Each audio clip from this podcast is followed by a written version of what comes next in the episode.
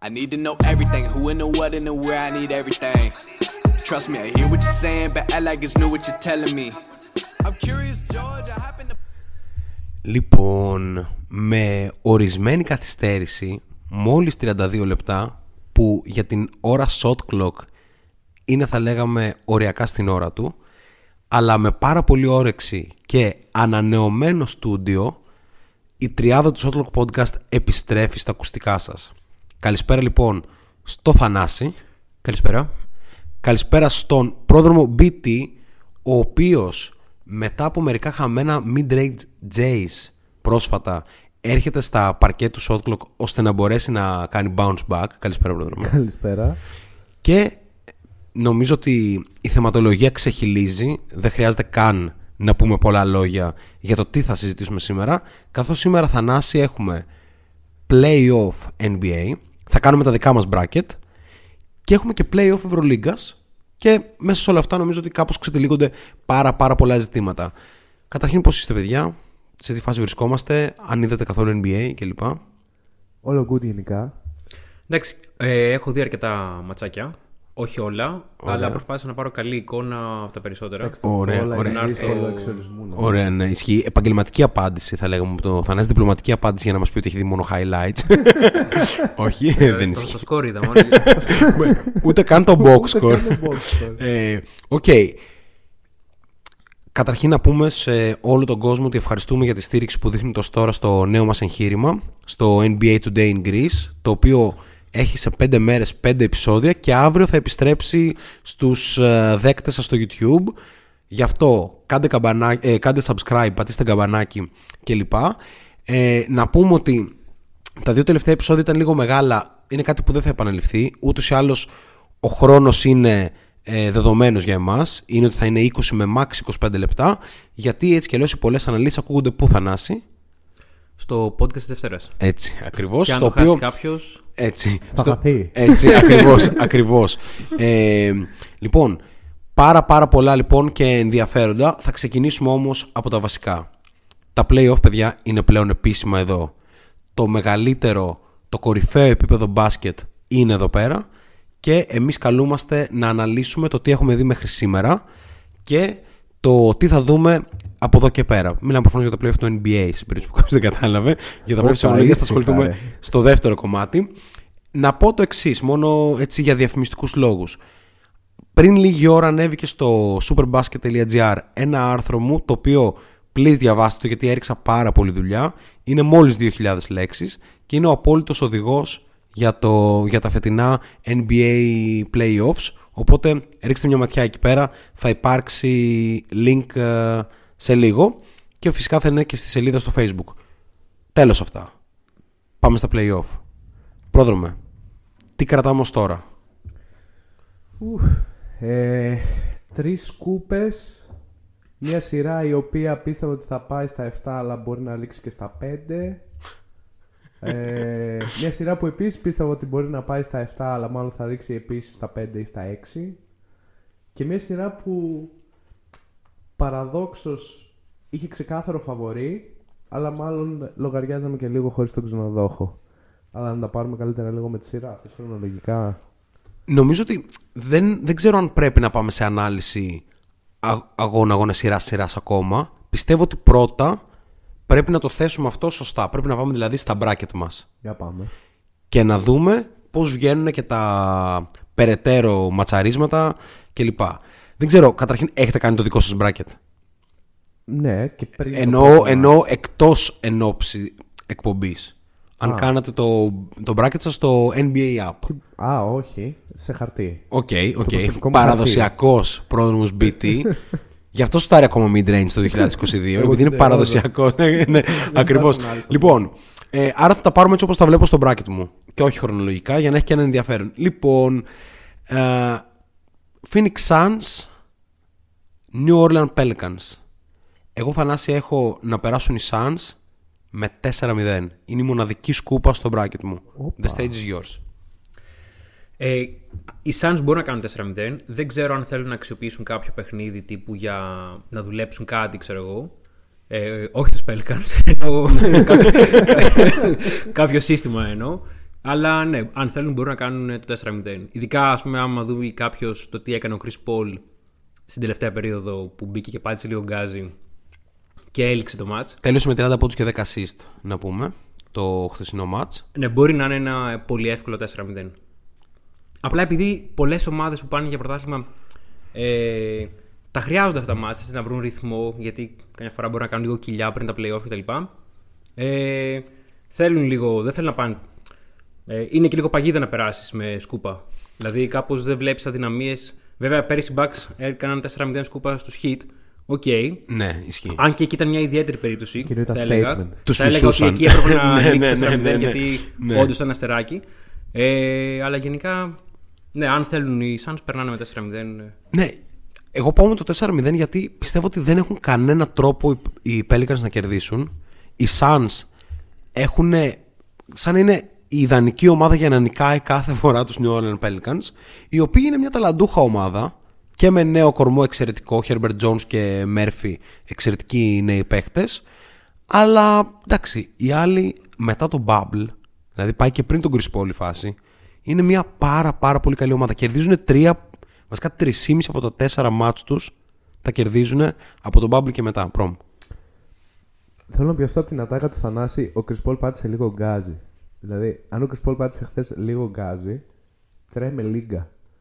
Δηλαδή, 37-10, πόσο είχε, νομίζω κάπου εκεί. Ναι, ναι, ναι. Ακριβώς, ναι. Ε, είναι φοβερό mismatch. Για μένα δεν είναι η μόνη σειρά που είναι για σκουπά. Να πούμε Ε, ότι- και Την Νέα Ορλεάνη. Να πούμε ότι χθες η Νέα Ορλεάνη σούταρε 39% τρίποντο. Έτσι. Ναι.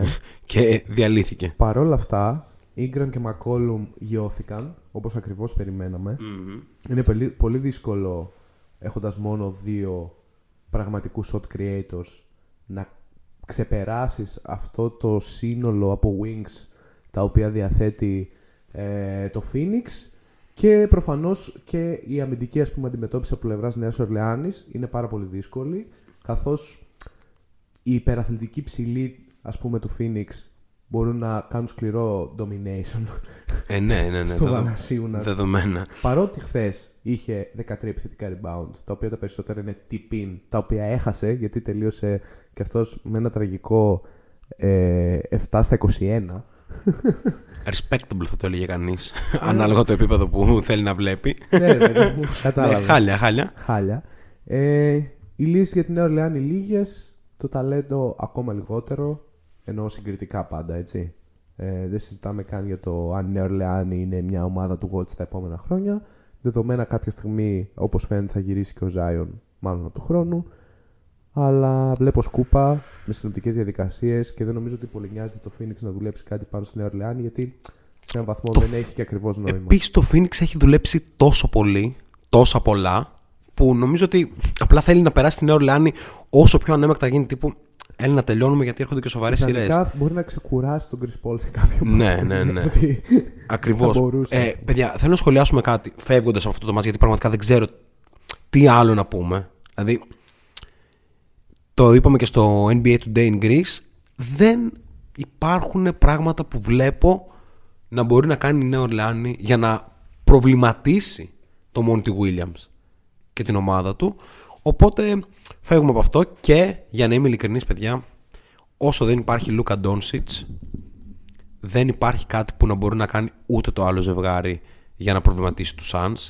Βλέπω δρόμο, στρο... Α, ναι, Βλέπω οκ. δρόμο στρωμένο με ροδοπέταλα Ναι, ναι. για τους Suns, για τους τελικούς Δύσης.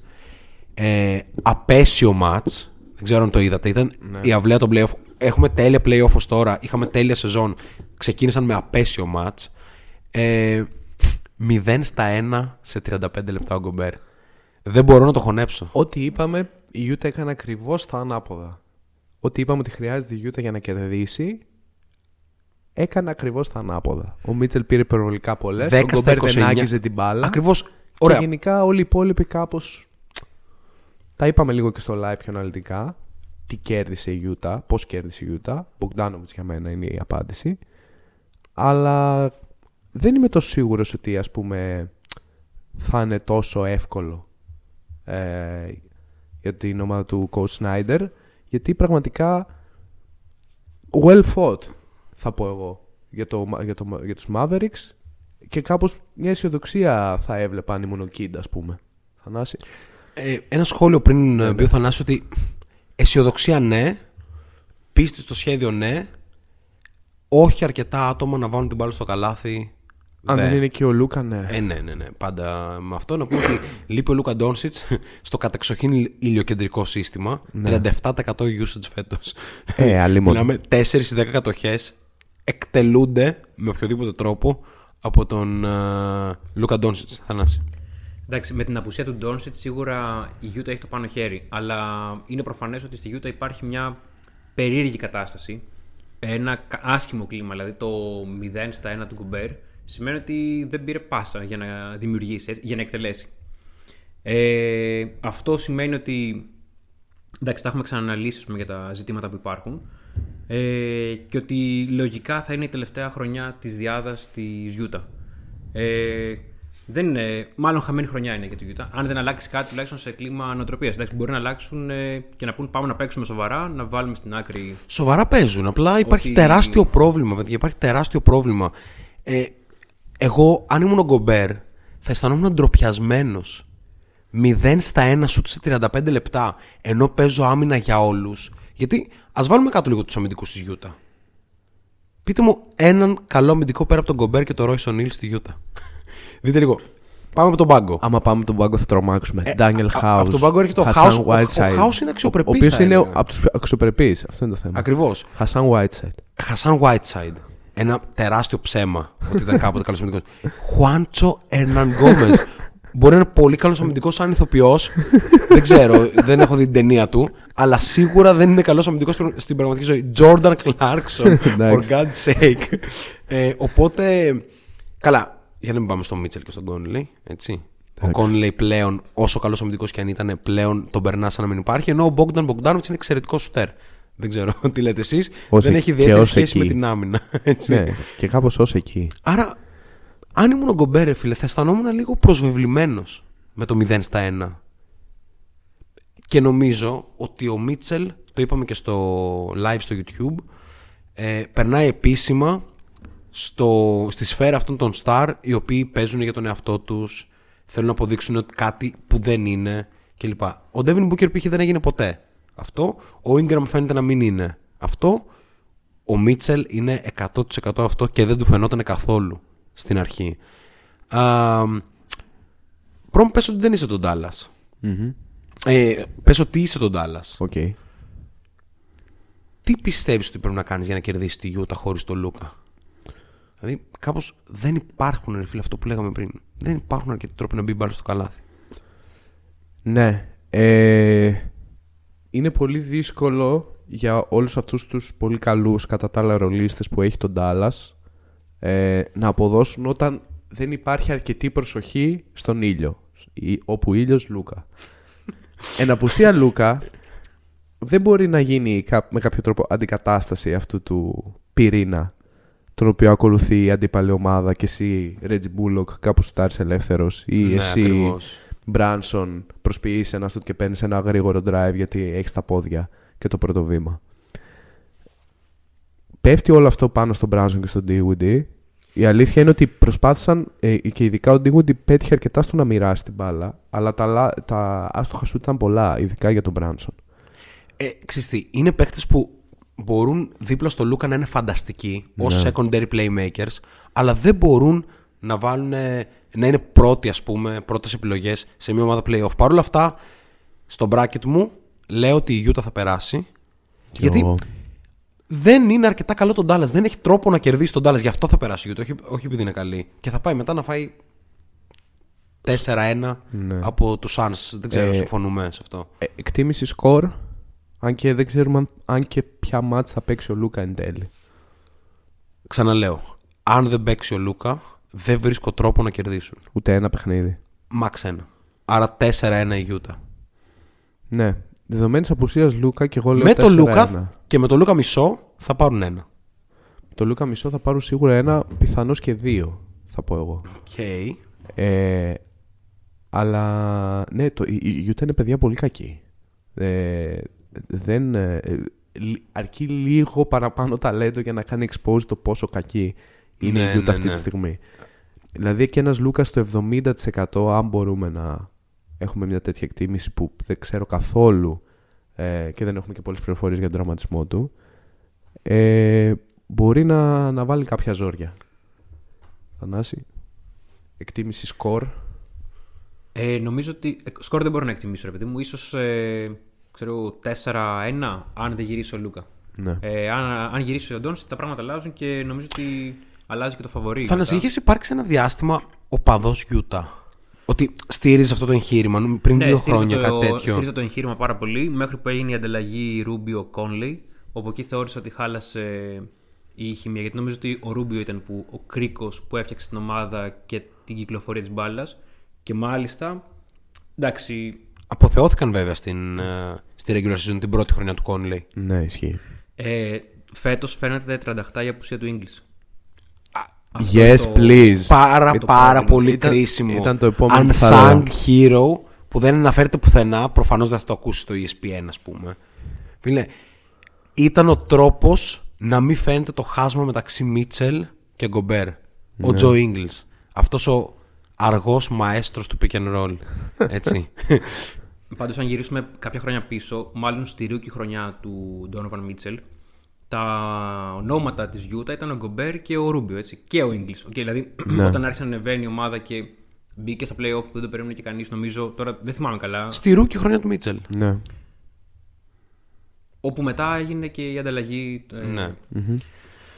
Οκ, ωραία. Άρα έχουμε φτιάξει ήδη στο bracket μας το επόμενο ζευγάρι της δύσης, το οποίο είναι Suns Utah. Ε, Δεν ξέρω αν έχει νόημα να αρχίσουμε να συζητάμε για το Suns Utah από τώρα. Ξέρεις, ανάλυση, τι είδαμε στα ματς και τέτοια. Υπερβολή. Θα το Λοιπόν, δούμε περίπου σε 2,5 εβδομάδες. Πάμε παρακάτω. Πάμε απέναντι στην Ανατολή για να το μιξάρουμε. Και έχουμε το Miami Heat Atlanta Hawks. Για τους Hawks μιλήσαμε αναλυτικά επειδή έπαιζαν στο play-in. Ε, το πρώτο μάτς με, με το Miami ήταν λίγο αστείο. Τύπου έλεξε πολλά με λίγα. Και ήταν, ρε φίλε, ήταν λίγο bullying. Και το χαρακτηριστικό είναι ότι πόσο κακό fit είναι, παιδιά, το Miami για την Ατλάντα. Η Ατλάντα είναι μια ομάδα που θέλει να τρέξει και το Miami με τακτίνι, Λάουρι, Μπάτλερ, Μπάμα Ντεμπάγιο, PJ Tucker και ο πέμπτος που συνήθως είναι ένας σουτέρι, ο Χείρο κλπ. Έκανε τη δουλειά να φαίνεται πάρα πάρα πολύ εύκολη. Είναι μεγάλη η διαφορά των δύο ομάδων ε, και δυστυχώς νομίζω ότι θα έχουμε και εδώ ένα 4-1. Υπέρ του Μαϊάμι προφανώς.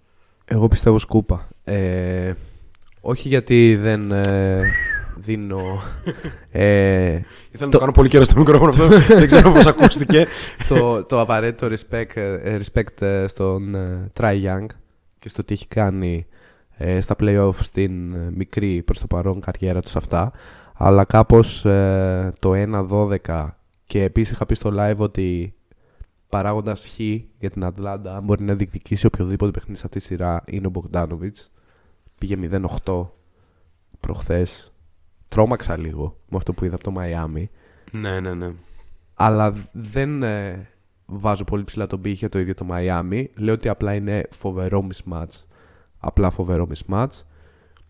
Η απουσία του Καπέλα είναι κρίσιμη. Ο οποίος θα γίνει re-evaluated σε μία εβδομάδα. Ναι. Οπότε είναι, χάνει σίγουρα κρίσιμο σίγου- μάτς της σειράς. Μάλλον χάνει τη σειρά. Έτσι. Αυτή τη εβδομάδα θα παιχτούν άλλα τρία παιχνίδια. Και δεν μου άρεσε και η επιστροφή του Collins, παιδιά. Δηλαδή κάπως χάλασε το spacing. Ναι. Ε, δεν ξέρω. Δεν μου άρεσε ιδιαίτερα.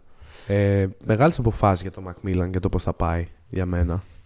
Δηλαδή θα δοκιμάσει να πάει με τον Collins από τον πάγκο παίζοντας small ball με τους αναπληρωματικούς. Who knows. Υπήρχαν κάποια πολύ ωραία στοιχεία που βγήκαν για την Ατλάντα από το play-in. Ο, ε, και κυρίως ε, από τον πάγκο, ο Ντελόν Ράιτ και ο Κόγκου, ε, οι οποίοι ήταν φοβεροί. Ε, επίσης μα- μ' αρέσει ο Χάντερ σαν ρολίστας, ο ρόλος του είναι πολύ περιορισμένος.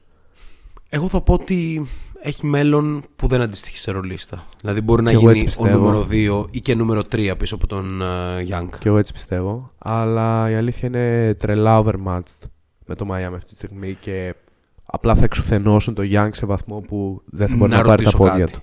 Παιδιά, ποιος είναι ο καλύτερος παίχτης του Miami; Είναι ο Jimmy Butler. Ναι. Είμαστε σίγουροι; Όχι Θανάση; 100%. 100%. Όχι 100%. Α, όχι 100%. Εκεί είναι το κόλπο με το Μαϊάμι. Ε, Butler, Αντεμπάγιο. Ξέρεις όμως ποιο είναι το, το κακό με το Miami; Ότι όντως δεν μπορείς να πεις ποιος είναι ο καλύτερος. Είναι αρκετοί που είναι πολύ υψηλού επίπεδου. Αλλά κανείς από αυτούς δεν λες ότι στην κρίσιμη ώρα θα με σκοτώσει. Ε, Λες, δεν ξέρω, σίγουρα δεν το λες, το λες για τον Butler αυτό που πέρυσι είχε 14 πόντους μεσόωρο στο playoff. Πόσο καιρό περίμενε να το πω αυτό ρε φίλε. είχε 14,3 πόντους πέρυσι με 30% field goal. Ο Butler δεν είναι ο closer που θα ήθελες να έχεις, αλλά είναι ένας, άνθρωπο, ένας παίκτης ο οποίος ξέρει να πάει στη γραμμή των βολών. Και ένας Το οποίο είναι το- εξαιρετικός επιχειρηματίας. Ισχύει αυτό. Παιδιά, μακάρι να είχαμε το μισό μυαλό του Butler. Επιχειρηματικά. Εντάξει, πάντως το Miami μιλάμε για τον ε, ορισμό της ομαδικότητας. Δηλαδή, True. μια ομάδα που δουλεύει πραγματικά, όλοι έχουν ρόλους. Είναι απίστευτο αυτό. Δηλαδή, ας πούμε ότι ο Duncan Robinson μπορεί να σου βάλει 18 πόντους, χωρίς να το καταλάβεις. 27 έβαλε προχθές. 8 στα 9 τρίποντα ρεκόρ για το Miami. Δηλαδή, που δεν είναι, ξέρω εγώ, ο βασικός, δεν είναι πενταδάτος, ας πούμε έτσι. Ναι, ή αν είναι, είναι ο πέμπτος, ας πούμε. Ε, Ναι, νομίζω δεν έχει τύχη η Ατλάντα, κυρίως γιατί δεν ταιριάζει σωματικά, δηλαδή ειδικά και με την απουσία του Καπέλα. Όχι ότι θα έσωσε κάτι, αλλά και η απουσία του Καπέλα ε, δίνει πάρα, πολύ, πάρα πολλούς χώρους. Νομίζω ότι δεν μπορεί κάποιος να απαντήσει. Ακόμα και ο Ντέντμαν που μπαίνει ως αναπληρωματικός δημιουργεί πρόβλημα. Δηλαδή είναι δυνατό κορμί, δεν. Ένα, μια σημείωση για τους Heat. Κάποτε συζητούσαμε για τις κλειστές άμυνες του NBA, ξέρω εγώ, το 1990. Μετά περάσαμε στις άμυνες των, α, του one-on-one, ας πούμε, defense, που είδαμε το 2000 που μεγαλουργούσαν εκεί πέρα οι on-ball defenders όπως ο Kobe Bryant, έτσι. Μετά είδαμε τις άμυνες που δεν ήταν και πάρα πολλοί άμυνες, γιατί δεν μπορούσαν να αντιδράσουν σε αυτό που έφεραν οι Warriors ε, και την εποχή του τριπόντου, που κάπως έβλεπες ομάδες λίγο αντικειμενικά να τρέχουν πάνω κάτω. Νομίζω ότι φέτος, με αυτά που βλέπουμε από το Miami, από τους Warriors, από τους Celtics, από τους Suns, πιστεύω βλέπουμε την καλύτερη αμυντική εποχή του αθλήματος. Ε, το τακτικό και ατομικό επίπεδο έχει φτάσει σε άλλα ύψη και νομίζω ότι η Heat είναι ένα χαρακτηριστικό αυτής της εποχής. Δηλαδή, όταν βλέπεις τον Λάουρι, τον Butler και τον Αντεμπάγιο να παίζουν άμυνα, αισθάνεσαι ότι γίνεσαι καλύτερος και εσύ στο μπάσκετ, ρε παιδί μου. Είναι καταπληκτικό. Δηλαδή, ο τρόπος που έβγαινε ο Μπαμ στις αλλαγές είναι think to watch. Δεν, δεν- εγώ δεν έχω ξαναδεί τέτοιο πράγμα. Δηλαδή, ούτε ο Γιάννης είναι τόσο καλός στις αλλαγές και ούτε ο Γιώργος Παπαγιάννης. Όπα. Πώς πήγαμε εκεί; Σε, πε- σε περίπτωση που κάποιος είχε απορία, γιατί στο Twitter γράφονται τέτοια πράγματα. Οχ, οχ, οχ. Έτσι. Λοιπόν, ε, οκ, προχωράμε με αυτό το ζευγάρι. Πάντως, Δεν έχουμε... Εγώ ένα σχόλιο θέλω για το Miami. Ναι. Να πω ότι ε, η εικόνα, από τον τρόπο παιχνιδιού ε, και σε ατομικό επίπεδο και ομαδικά μου δείχνει ότι ακόμα δεν έχουν περάσει το 85%. Ε, δηλαδή δεν έχουν πατήσει το γκάζι. Μου δίνουν αυτή την αίσθηση. Δεν ξέρω αν κάνω λάθος, αλλά. Όχι, συμφωνώ 100%. Δηλαδή πιστεύω ότι. Συμφωνώ 100%. Και, οι- και ειδικά οι Star, ας πούμε, οι τρεις Star, ας πούμε, Ναι. έχουν. Ε, ε, παίζουν σε ένα 80%. Έχουν τέτοια πολυτέλεια με τόσο καλό shooting και spacing που έχουν. Που ο Μπάμ έβαλε χθες 6 πόντους και εγώ στο μυαλό μου, πριν κοιτάξω αναλυτικά τα στατιστικά, τον είχα στους πρωταγωνιστές του, ε, του αγώνα. Γιατί ήταν τόσο καλό στην άμυνα. Αλλά όταν βάζει ο Duncan Robinson 27, ας επικεντρωθεί ο άλλος στο να μαρκάρει τον Young και να μην αναπνεύσει ο άλλος. Ναι, εντάξει. Έτσι. Δεν Ε, συζητάμε. Επίσης, Στρούς. Τα έχουμε πει. Vincent. Στρούς και Vincent. Τύπου Έχουν γεννάει, βγει. γεννάει Απλά όπως είπε και ο έχουν Κάιλ βγει. Κούσμα στο Twitter, το Miami γεννάει παίχτες που δεν υπάρχουν. Δεν ξέρω, είναι σαν το στο NBA Live 2008 που έπαιζα. Όταν έπαιζες σε NBA Career, από ένα σημείο και μετά, ξέρω στο 2030, σου βγαίναν ξέρεις, default ονόματα, Fitzgerald, Ναι. ε, Jackson και τέτοιοι. Οι οποίοι έπρεπε να τους φτιάξεις, δεν ήταν ποτέ καλοί. Αλλά κάποια στιγμή μπορεί ο Fitzgerald να γινόταν καλύτερος από τον LeBron James. Ακριβώς αυτό κάνει το Miami, φίλε. Λοιπόν, συνεχίζουμε με επόμενο ε, ζευγάρι. Είμαστε ακόμα στην Ανατολή. Να είναι το πάρα πάρα πολύ ενδιαφέρον και σήμερα στις 2.30 σε γνωστό συνδρομητικό κανάλι Raptors Sixers. Χωρίς σχόλιο από μένα. Χωρίς σχόλιο από σένα. Είμαι λίγο απογοητευμένος με το πώς θα εξελιχθεί μάλλον αυτή η σειρά. Και ένα κομμάτι είναι το James Harden hate που έχω μέσα μου πολύ βαθιά. Ε, Α- μόνο αυτό είναι, ρε φίλε. Κατά τα άλλα, γιατί; Όχι, όχι, όχι. το άλλο είναι για το, καημέ, το καημένο τον αστράγαλο του Σκότι Barnes. Φίλε, Που 200 ελπίζω να μην 200 έχεις κιλά structural έπαι- damage. Νομίζω δεν έχει, είναι επίσημο. Ε, το οποίο Αλλά δεν σημαίνει είμαι ότι σίγουρος, μπορεί να είναι πιθανώς fake news. μπορεί να γυρίσει. είναι fake news. Όχι, Άμα δεν έχει- Γυρνάει, δεν γυρνάει. Πιστεύεις Αν δεν έχει γυρνάει. διάστρεμμα, επειδή είχα πρόσφατα και επειδή έχει και ο Κάρι πρόσφατα, και άσε εμένα, δεν είμαστε μάλλον το ίδιο δείγμα. Ε, ο Κάρι έμεινε ένα μήνα έξω, ρε φίλε, με το διάστρεμμα. Ναι. Είναι δεν πο- προλαβαίνει τη σειρά, προλαβαίνει τα playoffs σε περίπτωση που, που περάσουν. Ναι. Είναι πολύ κρίμα γιατί ο Σκότι Barnes πραγματικά μπήκε στον αγώνα και ήταν τόσο dominant και δεν φαινόταν. Είχε 15-8-8 αν δεν κάνω λάθος σε 30 λεπτά με 6-8 shoot. Και δεν έχουν Έχοντας κάνει την σημασία μπάλα τα στατιστικά τους. ελάχιστα Είναι στα τόσο χέρια του. impactful και χωρίς τα στατιστικά του. Ναι. Ε, το Toronto πήγε με ένα πλάνο, σωστό κατ' εμέ, να σβήσει όσο είναι αυτό εφικτό τον ε, Embiid και τον Harden. Το κατάφερε σε ικανοποιητικό βαθμό θα πω εγώ. Δεν μου άρεσε καθόλου αυτό το πλάνο. Δεν το περίμενα από τον Nurse. Ε, πήρε- Δεν περίμενα ότι θα πάει τόσο. Ένας προπονητής που μας έχει δείξει και θα μας δείξει τόσες διαφορετικές προσεγγίσεις δεν περίμενα να πει ότι δεν θα χάσω από τον Embiid και τον Harden να σε χάσω από τους άλλους. Γιατί οι άλλοι. Τι είναι ο δοκιμάζεις πρώτα όμως; Αν δοκιμάζεις κάτι πρώτα σε μια ομάδα Max- με αυτό- rotation 7 αυτό παικτών το αυστηρά. δοκιμάζεις στους Bucks ότι δεν θα χάσω από τον Γιάννη και τον Middleton γιατί κανένας άλλος, και όταν λέω κανένας, κανένας, ούτε ο Τζρου, δεν είναι elite scorer. Δηλαδή ο Τζρου είναι πιθανότητα σε όλα τα πράγματα που αφορούν τον μπάσκετ elite, εκτός από το να σκοράρει. Όταν ο Μάξι και ο Χάρη είναι βασικά δύο scorers οι οποίοι έχουν κρυφτεί πίσω από τον Embiid και τον Harden και περιμένουν πώς και πώς να έρθει η μέρα τους να πάρουν κανένα shoot. Δεν παίζει με αυτό. Δηλαδή, εγώ περισσότερο θα πήγαινα σε μια λογική ότι box and one, ας πούμε, και να αφήσω να σουτάρει ο Niang. Ναι. Έτσι. Δηλαδή, κα- έτσι, ζώνες, έτσι, περίπλοκα συστήματα, έτσι ώστε να, να πάνε τα σουτ στον Danny Green, στον Niang, να εξαναγκάσω τον Doc Rivers να βγάλει την trap card του. Ίσον. Πες το, Μη μου πεις. πες το, πες το. Deandre Jordan. όχι, όχι, μην λέω ούτε καν μου πήγε το μυαλό.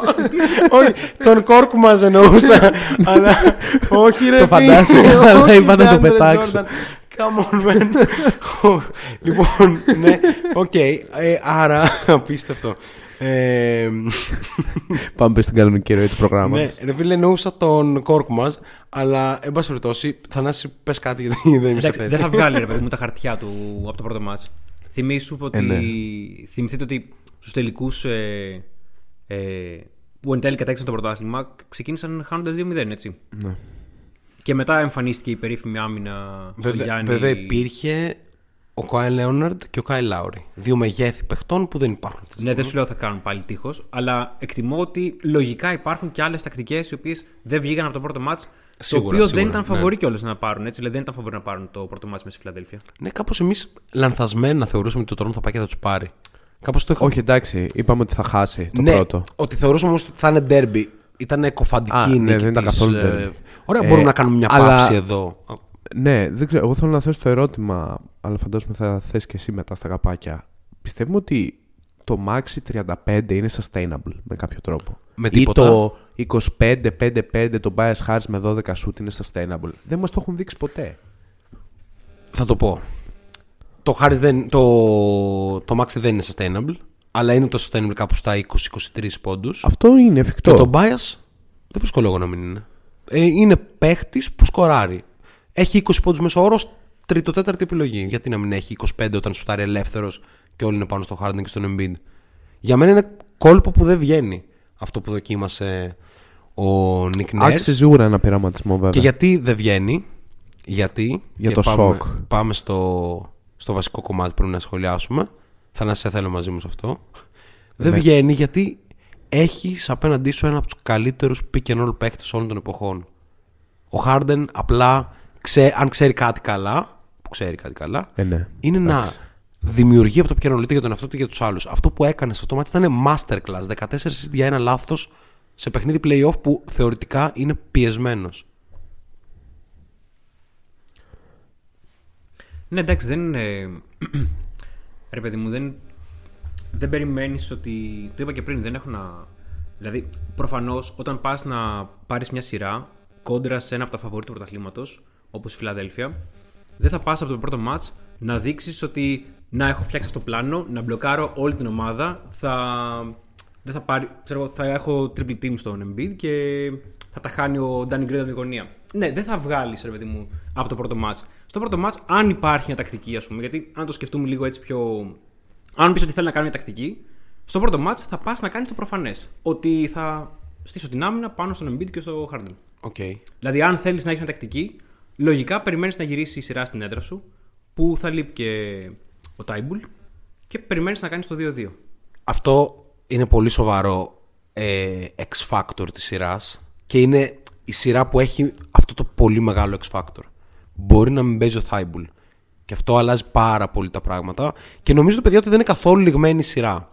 Στον bracket έχω ένα 4-2, αλλά πιστεύω ότι το match που θα λήξει εύκολα υπέρ της Φιλαδέλφια το έχουμε δει ήδη. Νομίζω δεν θα υπάρξει άλλο. Γιατί αυτό που είπε και ο πρόδρομος, ότι ο Μάξι δεν θα ξανά. Ο, ο Τομπές θα, και να έχει 25 δεν θα έχει με 12 σουτ, ο Μάξι δεν θα ξαναέχει 35 plus. Αν ξαναέχει, τι να πω, το playoff mode του είναι ανάλογο του Allen Iverson. λοιπόν, ο Αλεξίνιο μας λέει καλησπέρα και λέει ότι μάγκες δύσκολα θα πάει σήμερα στο γήπεδο. Αλλά επιφυλάσσεται να παίξει μπλουζάκι shot clock μέσα στα playoff του NBA. Περιμένουμε vlog Nice. Αλεξίνιο ε, για να το ανεβάσουμε στο YouTube και να το δει όλος ο πλανήτης ότι το Shotlock είναι μέσα στο κέντρο των Με εξελίξεων. κάποιο τρόπο τέλος Ε, πάντων. Duncan Robinson Playoff Mode Activated, ε, λέει ο Bill. Τελευταίο σχόλιο για τη σειρά μέχρι να πάμε στην επόμενη. Τελευταίο όμως. Ναι. Ε, ας μην παρασυρθούμε από τη στιγμή, θα πω εγώ. Νομίζω ότι ακόμα και να χαθεί και το επόμενο για, την, ε, για το Toronto υπάρχει ένα περιθώριο. Ακόμα και ο Μπάντ να μην γυρίσει. Το να παίζει μέσα στο Toronto είναι άλλο vibe. Σίγουρα για τους ίδιους τους παίκτες του Toronto. Ε, και επίσης πιστεύω ότι εντάξει, δεν, δεν ξεγράφω τον Nurse ε, ακόμα και στο 3-0. Τι να σου πω, οριακά. Ε, Σεβαστότατο. θα, θα δούμε ωραία πράγματα. Ακόμα και αν λήξει ένα 4-1 η σειρά, πιστεύω ότι θα πάει στα 6, αλλά Κι εγώ. κάπως μέχρι εκεί. Θανάση; Δηλαδή, οι δυνάμεις δεν είναι εκεί για να συνεχίσει το Toronto περισσότερο. Ναι, συμφωνώ με τον πρόδρομο. Νομίζω ότι. Εντάξει, βλέπω ότι θα γίνει 2-0 στο επόμενο match, αλλά βλέπω και το 2-1 στο τρίτο match. Το βλέπω. Δηλαδή, νομίζω ότι από το τρίτο match και μετά αρχίζει άλλο ενδιαφέρον στη σειρά. Κάποια πρόβλεψη για τελικό σκορ σειράς; Ε, θα πω το χειρότερο πλάνο για τους Raptors είναι το να χάσουν 4-2. Δηλαδή, πιστεύω θα πάρουν δύο νίκες. Οκ, ωραία. Λοιπόν, άρα έχουμε μια καθολική μάλλον ως τώρα συμφωνία με Jazz Suns να έχουν περάσει από το ένα κομμάτι της Δύσης και Heat Sixers από το ένα κομμάτι της ε, Ανατολής. Πάμε ξανά στην αγαπημένη μας Δύση. Δεν έχω λόγια να περιγράψω το πόσο καλή ήταν η Liquid Lineup ή Death Lineup Point 2 ή Fast 5. Γενικά το Twitter ψάχνει να βρει ονομασία για αυτή την Πριν, πεντάδα. πριν του- λίγο ένας φίλος σχολίασε κάτω από το post, ε, νομίζω, για, που, που ανέβασε το άρθρο. Ναι. ε, ότι θα μπορούσε να την πεις και Release the Dragons lineup. Release or the Dra- something. ναι, ε, το γράφω μέσα στο άρθρο αυτό. Γιατί Α, έγραψα ότι οκ. ο, ο Steve Kerr στο- στη δεύτερη περίοδο ελευθέρωσε τους δράκους ε, 181 offensive rating 52 defensive rating Δηλαδή, έσπασαν τα κοντέρ μέσα σε 4 λεπτά το match από derby που ήταν αντικειμενικά μέχρι εκείνη την ώρα βασικά ήταν ένα πόντο μπροστά όταν μπήκε η πεντάδα αυτή το Denver έγινε μείον 15 ε, αυτή η πεντάδα τι έχει για να το. Το είπαμε και στο NBA Today in Greece, να το πάμε λίγο σε μεγαλύτερο βάθος. Γιατί αυτό αξίζει να συζητήσουμε. Τώρα η σειρά για μένα είναι ψιλοληγμένη. 4-1 ναι, ναι. εύκολα. Άντε δύο. Άντε δύο. Ε, λόγω Jokic. Έτσι. Ε, αυτή η πεντάδα έχει τρεις εξαιρετικούς playmaker. Κάρι, Draymond, Pool. Έχει τέσσερις εξαιρετικούς σουτέρ. Δηλαδή, Κάρι Τόμψον δεν σχολιάζουμε, Wiggins 39%, Pool 37%, αλλά πρώτος σε εύστοχα τρίποντα στη λίγα εδώ και 1,5 μήνα με 110. Ακραίο. Ε, έχει τον Draymond Green, που ό,τι σημαίνει αυτό για την άμυνα, Yes. και το Stephen Curry, που ό,τι σημαίνει αυτό γενικά. Αυτά τα στοιχεία αυτής της πεντάδας. Α, α, ένα πράγμα χρειάζεται αυτή η πεντάδα. Το Wiggins να παίρνει rebound. Είναι κομβικό για να μπορούν να παίξουν ε, small ball κατάσταση. Στο πρώτο match που έπαιξαν, ο Wiggins είχε 9 rebound. Που ε, σημείωση, φέτος όλη τη χρονιά είχε μία φορά πάνω από 8. Είχε 11. Και στα playoff, στο πρώτο match είχε 9. Δεν βρίσκω κανένα τρόπο τον Denver να νικήσει. Δεν υπάρχουν αρκετές λύσεις. Θα προσπαθήσει ο Γιώκητ να κάνει τα δικά του, αλλά δεν αρκούν. Ακόμα και αν το πάρουν σήμερα το match. Δεν αρκούν. Πιστεύω, παιδιά, θα είναι 4-1 η σειρά. Θα να ξεκινάμε από σένα. Ε, συμφωνώ με την ανάλυση. Όντως το Denver δεν έχει πιθανότητα. Επίσης δεν βλέπω τρόπο να μην πάνε τελικό Δύσης ε, η Golden State. Δηλαδή, όσο περνάει ο καιρός, ε, η πεντάδα θα βρίσκει χημεία και θα ανεβαίνει επίπεδο. Νομίζω ότι είναι πολύ πιο έμπειρη ομάδα σε σχέση και με το Memphis και με τη Minnesota ε, και σε επίπεδο playoff. Μπορούν να κοντράρουν και το Memphis και τη Minnesota και σε αθλητικό, και σε αθλητικό επίπεδο. Δεν βλέπω τρόπο με, με τον οποίο δεν πάνε στην, στον τελικό της Δύση. Είναι δύσκολο. ε, Βέβαια, για να Και είμαστε, θα- όσο βρίσκουν και χημεία δηλαδή, αυτό θα είναι. βέβαια, για να είμαστε ειλικρινείς, είναι το δύσκολο μονοπάτι αυτό. Δηλαδή, περνάς από Denver, από τον MVP ή τον δεύτερο υποψήφιο για MVP, ε, και από τους Grizzlies ή τους Timberwolves. Δηλαδή, ποιος δεν θα ήθελε να βρει τη Utah ή τον Dallas χωρίς τον Doncic, ας πούμε. Καλά, ναι. Αν και βέβαια το Dallas με τον Doncic για τους Warriors θα ήταν πάρα πολύ, Πολύ κακό δύσκολο. fit. Γιατί δυσκολεύονται δύσκολο. πάρα πολύ να τα βάλουν με ηλιοκεντρικές ομάδες. ναι. Ακριβώς επειδή η άμυνα τους είναι αλλαγές Ναι, όλα ακριβώς. κλπ. Ε, έτσι λίγο στεναχωρέθηκα που έβλεπα το match live εκείνη την ώρα. Άρχισε να μιλάει και διετσία για κάτι λες και έπαιζε η ΑΕΚ. Όχι, εντάξει. Είπα απλά ότι παίζανε θεόσκληρα το Jokic σε βαθμό που τέλη τρίτης, εκεί με το που έγινε αυτό το τετράλεπτο που είπες πριν, το 16-2, ε, από το συν 1 στο πριν 14. Ε, η φάση μετά ήταν ο Jokic βαριανάς, είναι στην άμυνα κυριολεκτικά περπατούσε. Όχι ότι είναι κανένα περαμεντικό, αλλά έχει δείξει πολύ μεγάλη βελτίωση και στη φυσική του κατάσταση και σε όλα.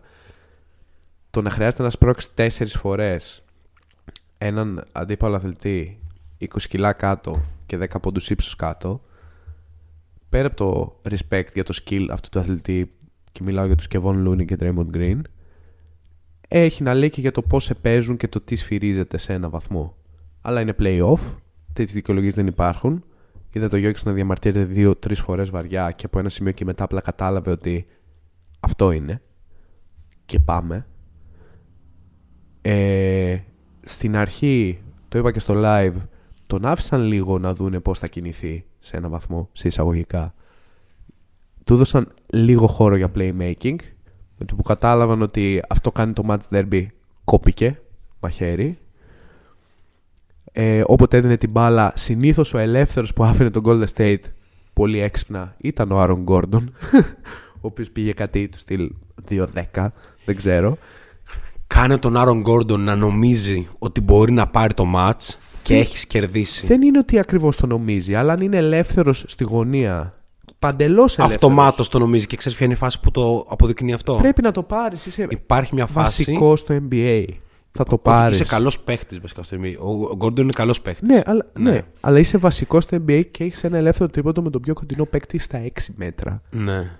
Είναι αδύνατο να μην το πάρεις. Ε, ο Γκόρντον σε ένα σημείο επιτίθεται στον Green, ο Green τον ταπώνει και ο Γκόρντον παίρνει το rebound και εκείνη την ώρα είναι το σημείο τομή για το match των ε, Nuggets όπου ο Γκόρντον κάνει wave off τον ε, Jokic και πάει να παίξει ένας με έναν τον Draymond προφανώς αστοχή αλλά κατάλαβες ήταν το σημείο που ο Άρον Γκόρντον πάει να το πάρει πάνω του και όλοι είμαστε σε φάση όχι Άρον Γκόρντον δεν είναι 2014 συνέχισε τη ζωή σου είσαι εξαιρετικός ρολίστας και προχωράμε Υπάρχει ελπίδα για τους Nuggets. Είπαμε όχι. Υπάρχει ελπίδα να πάρουν δύο μάτς. Ε,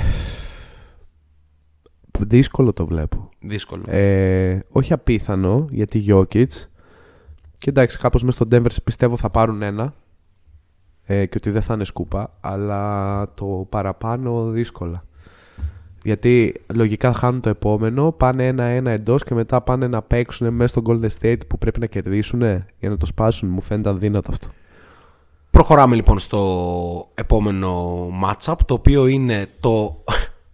Στην Ελλάδα θα το λέγαμε ΑΕΛ Ολυμπιακός Βόλου. Στην Αμερική το λένε Milwaukee Bucks, Chicago Bulls. Δύο πολύ κοντινές πόλεις που θα μπορούσαν υπό συνθήκες να μας δώσουν τέλεια σειρά. δυστυχώς δεν θα μας δώσουν. Το Milwaukee κέρδισε χθες ενώ σούταρ 25% τρίποντο. Θύμισε πάρα πολύ έντονα το Milwaukee του πρωταθλήματος, ότι σουτάρουμε απέσια, αλλά έχουμε τόσο καλή άμυνα που κρατάμε τους πάντες σε, σε κακή μέρα. 9 στα 27 ο Βούσεβιτς, 5 στα 24 ο Ντερόζαν, Και 9 στα 19 6, ο Λαβίν. 6 κάτι στα 19 τέτοιο. ο 6 στα Λαβίν. 19, Όλοι κάτω από 30%. Απαίσιο performance. Δεν υπήρχε κανένας τρόπος οι Bulls να πάρουν αυτόν τον αγώνα. 19% σούταραν από το τρίποντο. Δεν ξέρω γιατί στον πρώτο γύρο των playoff πάντα ο Middleton και ο Jrue ξεχνάνε να σουτάρουν. Πιστεύω θα έρθει και αυτό και θα πάρουν πολύ εύκολα τη σειρά με ένα 4-1 Θανάση. Ε, ο Γιάννης μετά τις δηλώσεις του είπε ότι το κενό των 8, των 8 ημερών που δεν έπαιξαν τους επηρέασε. και Σοβαρό. περιμένει στο επόμενο διάστημα να βρουν ρυθμό και να. Εντάξει, θα μπουν και τα σουτ με βάση το ρυθμό, έτσι. Ε, Όντως ήταν πολύ είναι ο 3 backs. Δηλαδή το συνηθίζουν στο πρώτο match της σειράς. Γενικά, βλέποντάς τους, το συνηθίζουν. Ε, ωστόσο, όντως, ναι. Δεν, δεν ήταν καλό match πάντως. Δηλαδή δεν μου άρεσε ποιοτικά χαμηλός Αλλά σκορ. σίγουρα. γενικά. Ευρωλυγκάτο θα το έλεγα.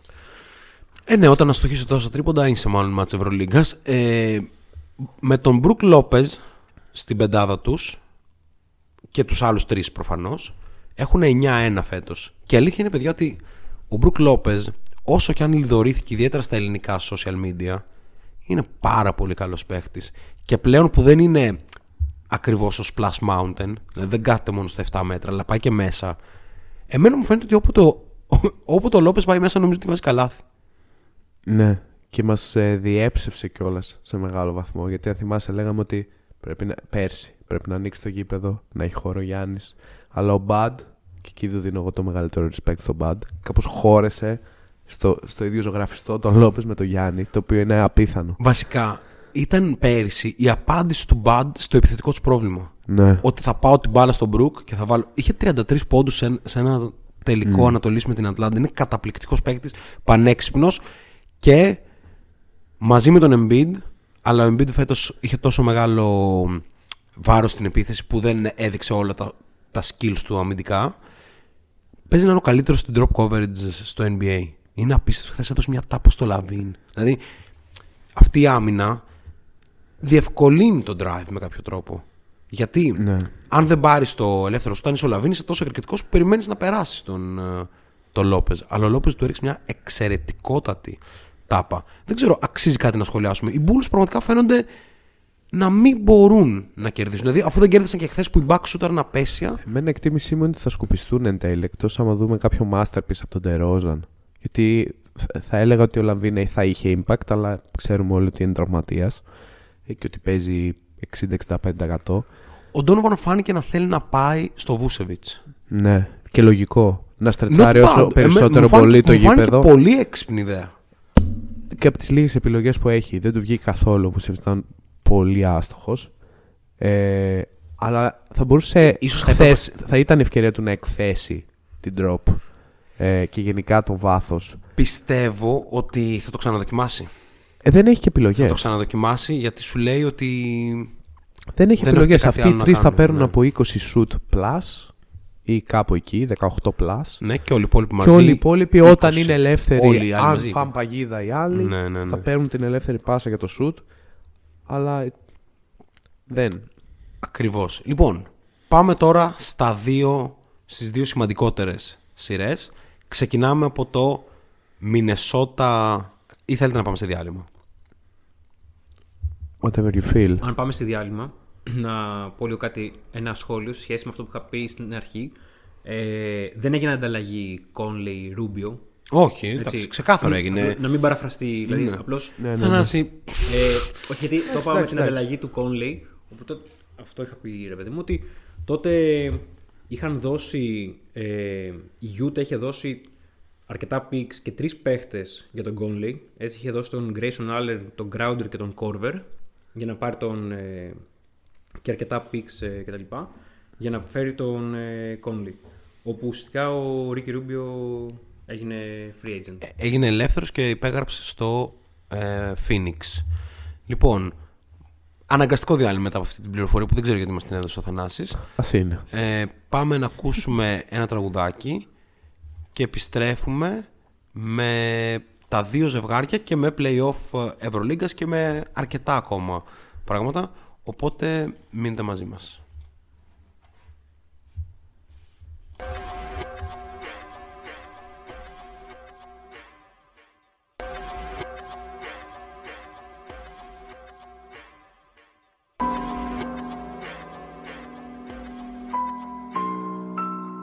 Aha. Τσάκι μου, Joker to face, hate most, ground zero, 2018, αχα. Ναι, μέσα στην πόλη μας που κάτοικο Εθιστικά σε κίνησα μα να την αγαπώ Τη νύχτα τα αρώμα της θα σε κατευθύνει. Συμβόλο το όνομα μα θάνατο θα μείνει. Δεν είναι πάρες ό,τι γράφω είναι ύμνη. Πανώ μου στάχτη Ποτέ δεν πούλησα για τα φράγκα το τζάκι. Μέσα σε κύκλους οι ώρες γυρνάνε. Είναι οι αιμονές μου πρόσωπα και με κοιτάνε. Α, α, Έβαλες τώρα πάνω απ' τη φιλία αυτό κατέληξες νεκρός σε αυτή την ταινία. Θα αλλάζες κρού κάθε μήνα για να σε ζήσει. Εγώ να γράφω ακόμα με αυτούς που είχα ξεκινήσει. Δυο μου μάτια κοιτούν πέρα από το χρόνο. Πέρα από το χρόνο. Μοιάζει φλέβα μου και φτάνει ως τον χρόνο. Ανατήλα μου απ' τη δύση. Τώρα που σε έχει σβήσει. Δεν σε συμπάθησα πριν η μάνα σου σε γεννήσει. Wow.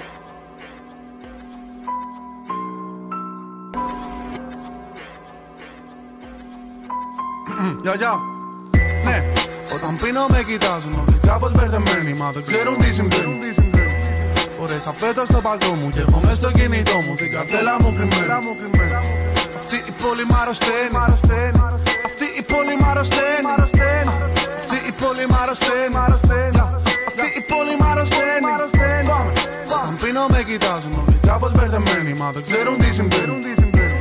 Φορές αφέτο στο παλτό μου και έχω μες στο κινητό μου Την καρτέλα μου κρυμμένη. αυτή η πόλη μ' αρρωσταίνει Αυτή η πόλη μ' αρρωσταίνει Αυτή η πόλη μ' αρρωσταίνει όλο λέω πως θα φύγω. Κι αυτή δεν μ' αφήνει Την κοιτάζω από το βράχο. Να φωτίζεις σε λύνη Ο φακός με τυφλώνει και ο λαός μου τη δίνει. Και νεκρή φωτογραφία έξω από το καμαρίνι Μάσα δεν με καταπίνει.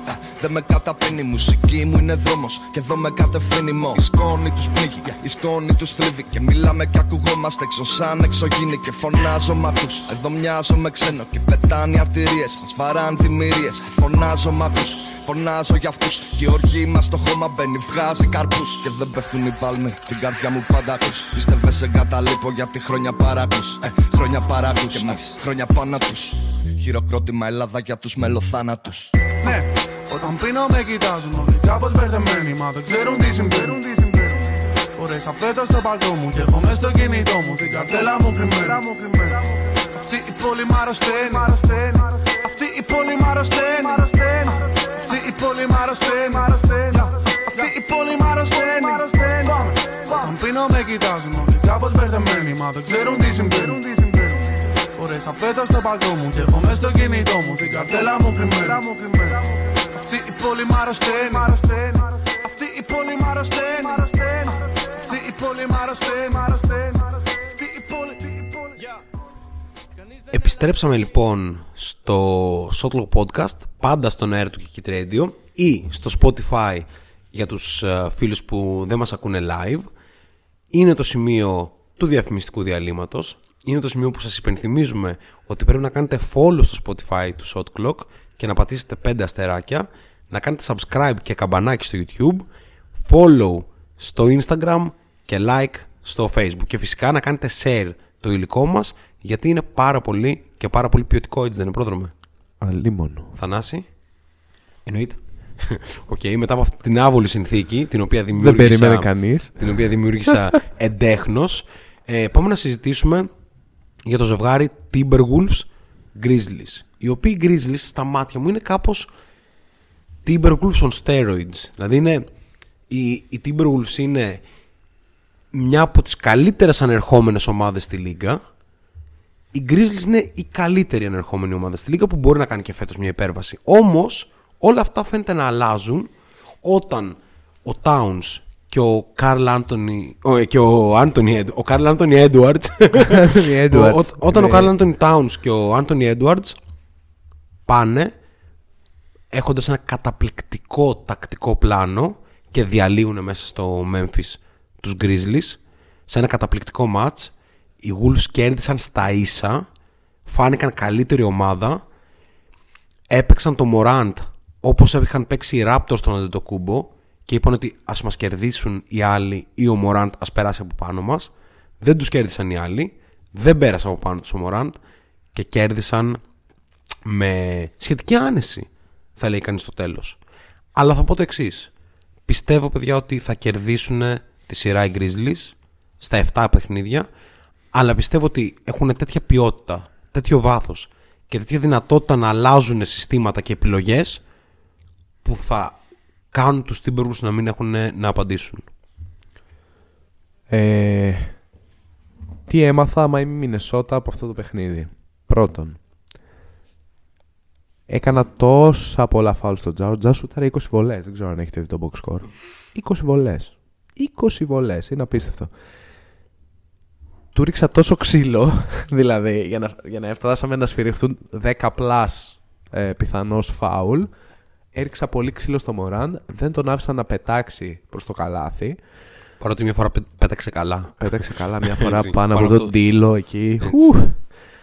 Αλλά παρόλα αυτά, τον ανάγκασα να προσπαθήσει να δημιουργήσει. Του βγήκε σε ένα βαθμό και παρά το 32-8 με το οποίο τελείωσε, εγώ θα έλεγα ότι δεν ήταν ένα ιδιαίτερα καλό match Morant από αυτά που έχουμε συνηθίσει φέτος. Όχι, όχι, δεν ήταν καθόλου. Παρότι ούτε το ποσοστό ήταν πολύ κακό, είχε ένα 8 στα 18. Του πήρε αυτό που ο Μωράν τα έκανε εξαιρετικά. Να κάνει τους άλλους καλύτερους. Ναι. Αυτό του πήρανε. Δηλαδή τον εξανάγκαζαν σε κακές πάσες, σε επιλογές που, οκ, το έχει, αλλά να δυσκολεύεται κλπ. Ε, και για να συνεχίσω, υπάρχουν σημεία που εκτίθεται το Memphis. Η Minnesota τα εκμεταλλεύτηκε σε αυτό το παιχνίδι. Έκανε τον Adams έναν, όπως λέγαμε, ένα εργαλείο για την ομάδα του Memphis. Να φαίνεται λίγο στον αέρα. Λίγο unplayable. Λ- Και, ναι, unplayable. Έπαιξε 24 λεπτά και είχε μόλις 3 rebound. Ε, πότε έχει ξανασυμβεί αυτό στον Ναι, Steven Adams. ναι. Ε, Ίσως κάποια στιγμή με το Westbrook πήρε που μη- έκανε στην άκρη για να πήρε πάρει το 0 Westbrook shoot, rebound. αλλά αυτό δεν μου λέει κάτι. Ναι. Γιατί είναι ο Adams. Ναι, ναι. Ε, δεν είναι ο Γκομπέρ, ας πούμε. Κατάλαβες. Πήγε εκεί λίγο με τον Brandon Clark κάπως. Του βγήκε ο Clark αρκετά. Ο, ε, γενικά το second unit το είπα και στο live. Εμένα μου άρεσε πάρα πολύ του Memphis και νομίζω ότι εκεί κέρδισε. Αλλά αν συνεχίσουμε να βλέπουμε αυτό τον Edwards, δεν είμαι σίγουρος ότι περνάει το Memphis. Βλέπω σειρά 7 παιχνιδιών. Δεν είμαι σίγουρος ότι μπορεί ο Edwards να έχει 36 πόντους μέσω όρο. Έχει ξεκινήσει πολύ καυτά. Έχει Και ξεκινήσει από και, το στα play-in. Play-in και μες στο Memphis. Είναι, έχει πολύ ενδιαφέρον. είναι- Σίγουρα θα κάνει το match 4 στα 22. Έρχεται αυτό. Έρχεται, έρχεται. Έρχεται, είναι δεδομένο. Αλλά καλύτερα να έρχεται το match 4 στα 22 για τους Wolves παρά να έρχεται το match 1 στα 9. Δηλαδή το match που κάπως κρύβεται γιατί δεν είναι σε καλή μέρα. Βέβαια, σήμερα αυτός ο απίθανος τύπος δήλωσε την ώρα που φωτογραφιζόταν στη συνέντευξη. Καλή Έτσι, μόνο. έλεγε, sorry, I got to take a selfie. Δηλαδή, το παιδί είναι... Είναι Όχι, και και- το έχετε δει. Πρέπει να φροντίσει και τα DM, ρε φίλε. να Όχι, είναι στη θέση δεν του. υπάρχουν DM. το κινητό του είναι Motorola με καπάκι. και κάνει έτσι και λέει: Sorry, πρέπει να μου κάνω selfie. Το ζει εντελώς Ε, ε, 2007. Είναι απίστευτος τύπος, παιδιά. και λέει. Του λένε: Έχεις 36 πόντους μεσόωρο στα δύο τελευταία παιχνίδια. Είναι κάτι που μπορείς να το συνεχίσεις. Και λέει: Μα προφανώς αφού το κόλπο μας όλη τη σεζόν ήταν ότι με έκρυβαν στη regular season για να με εμφανίσουν τώρα. δηλαδή. μιλάμε για άλλη φάση. Ε, εμπιστεύομαι τον Jenkins Ε, ναι. ότι θα προσαρμοστεί.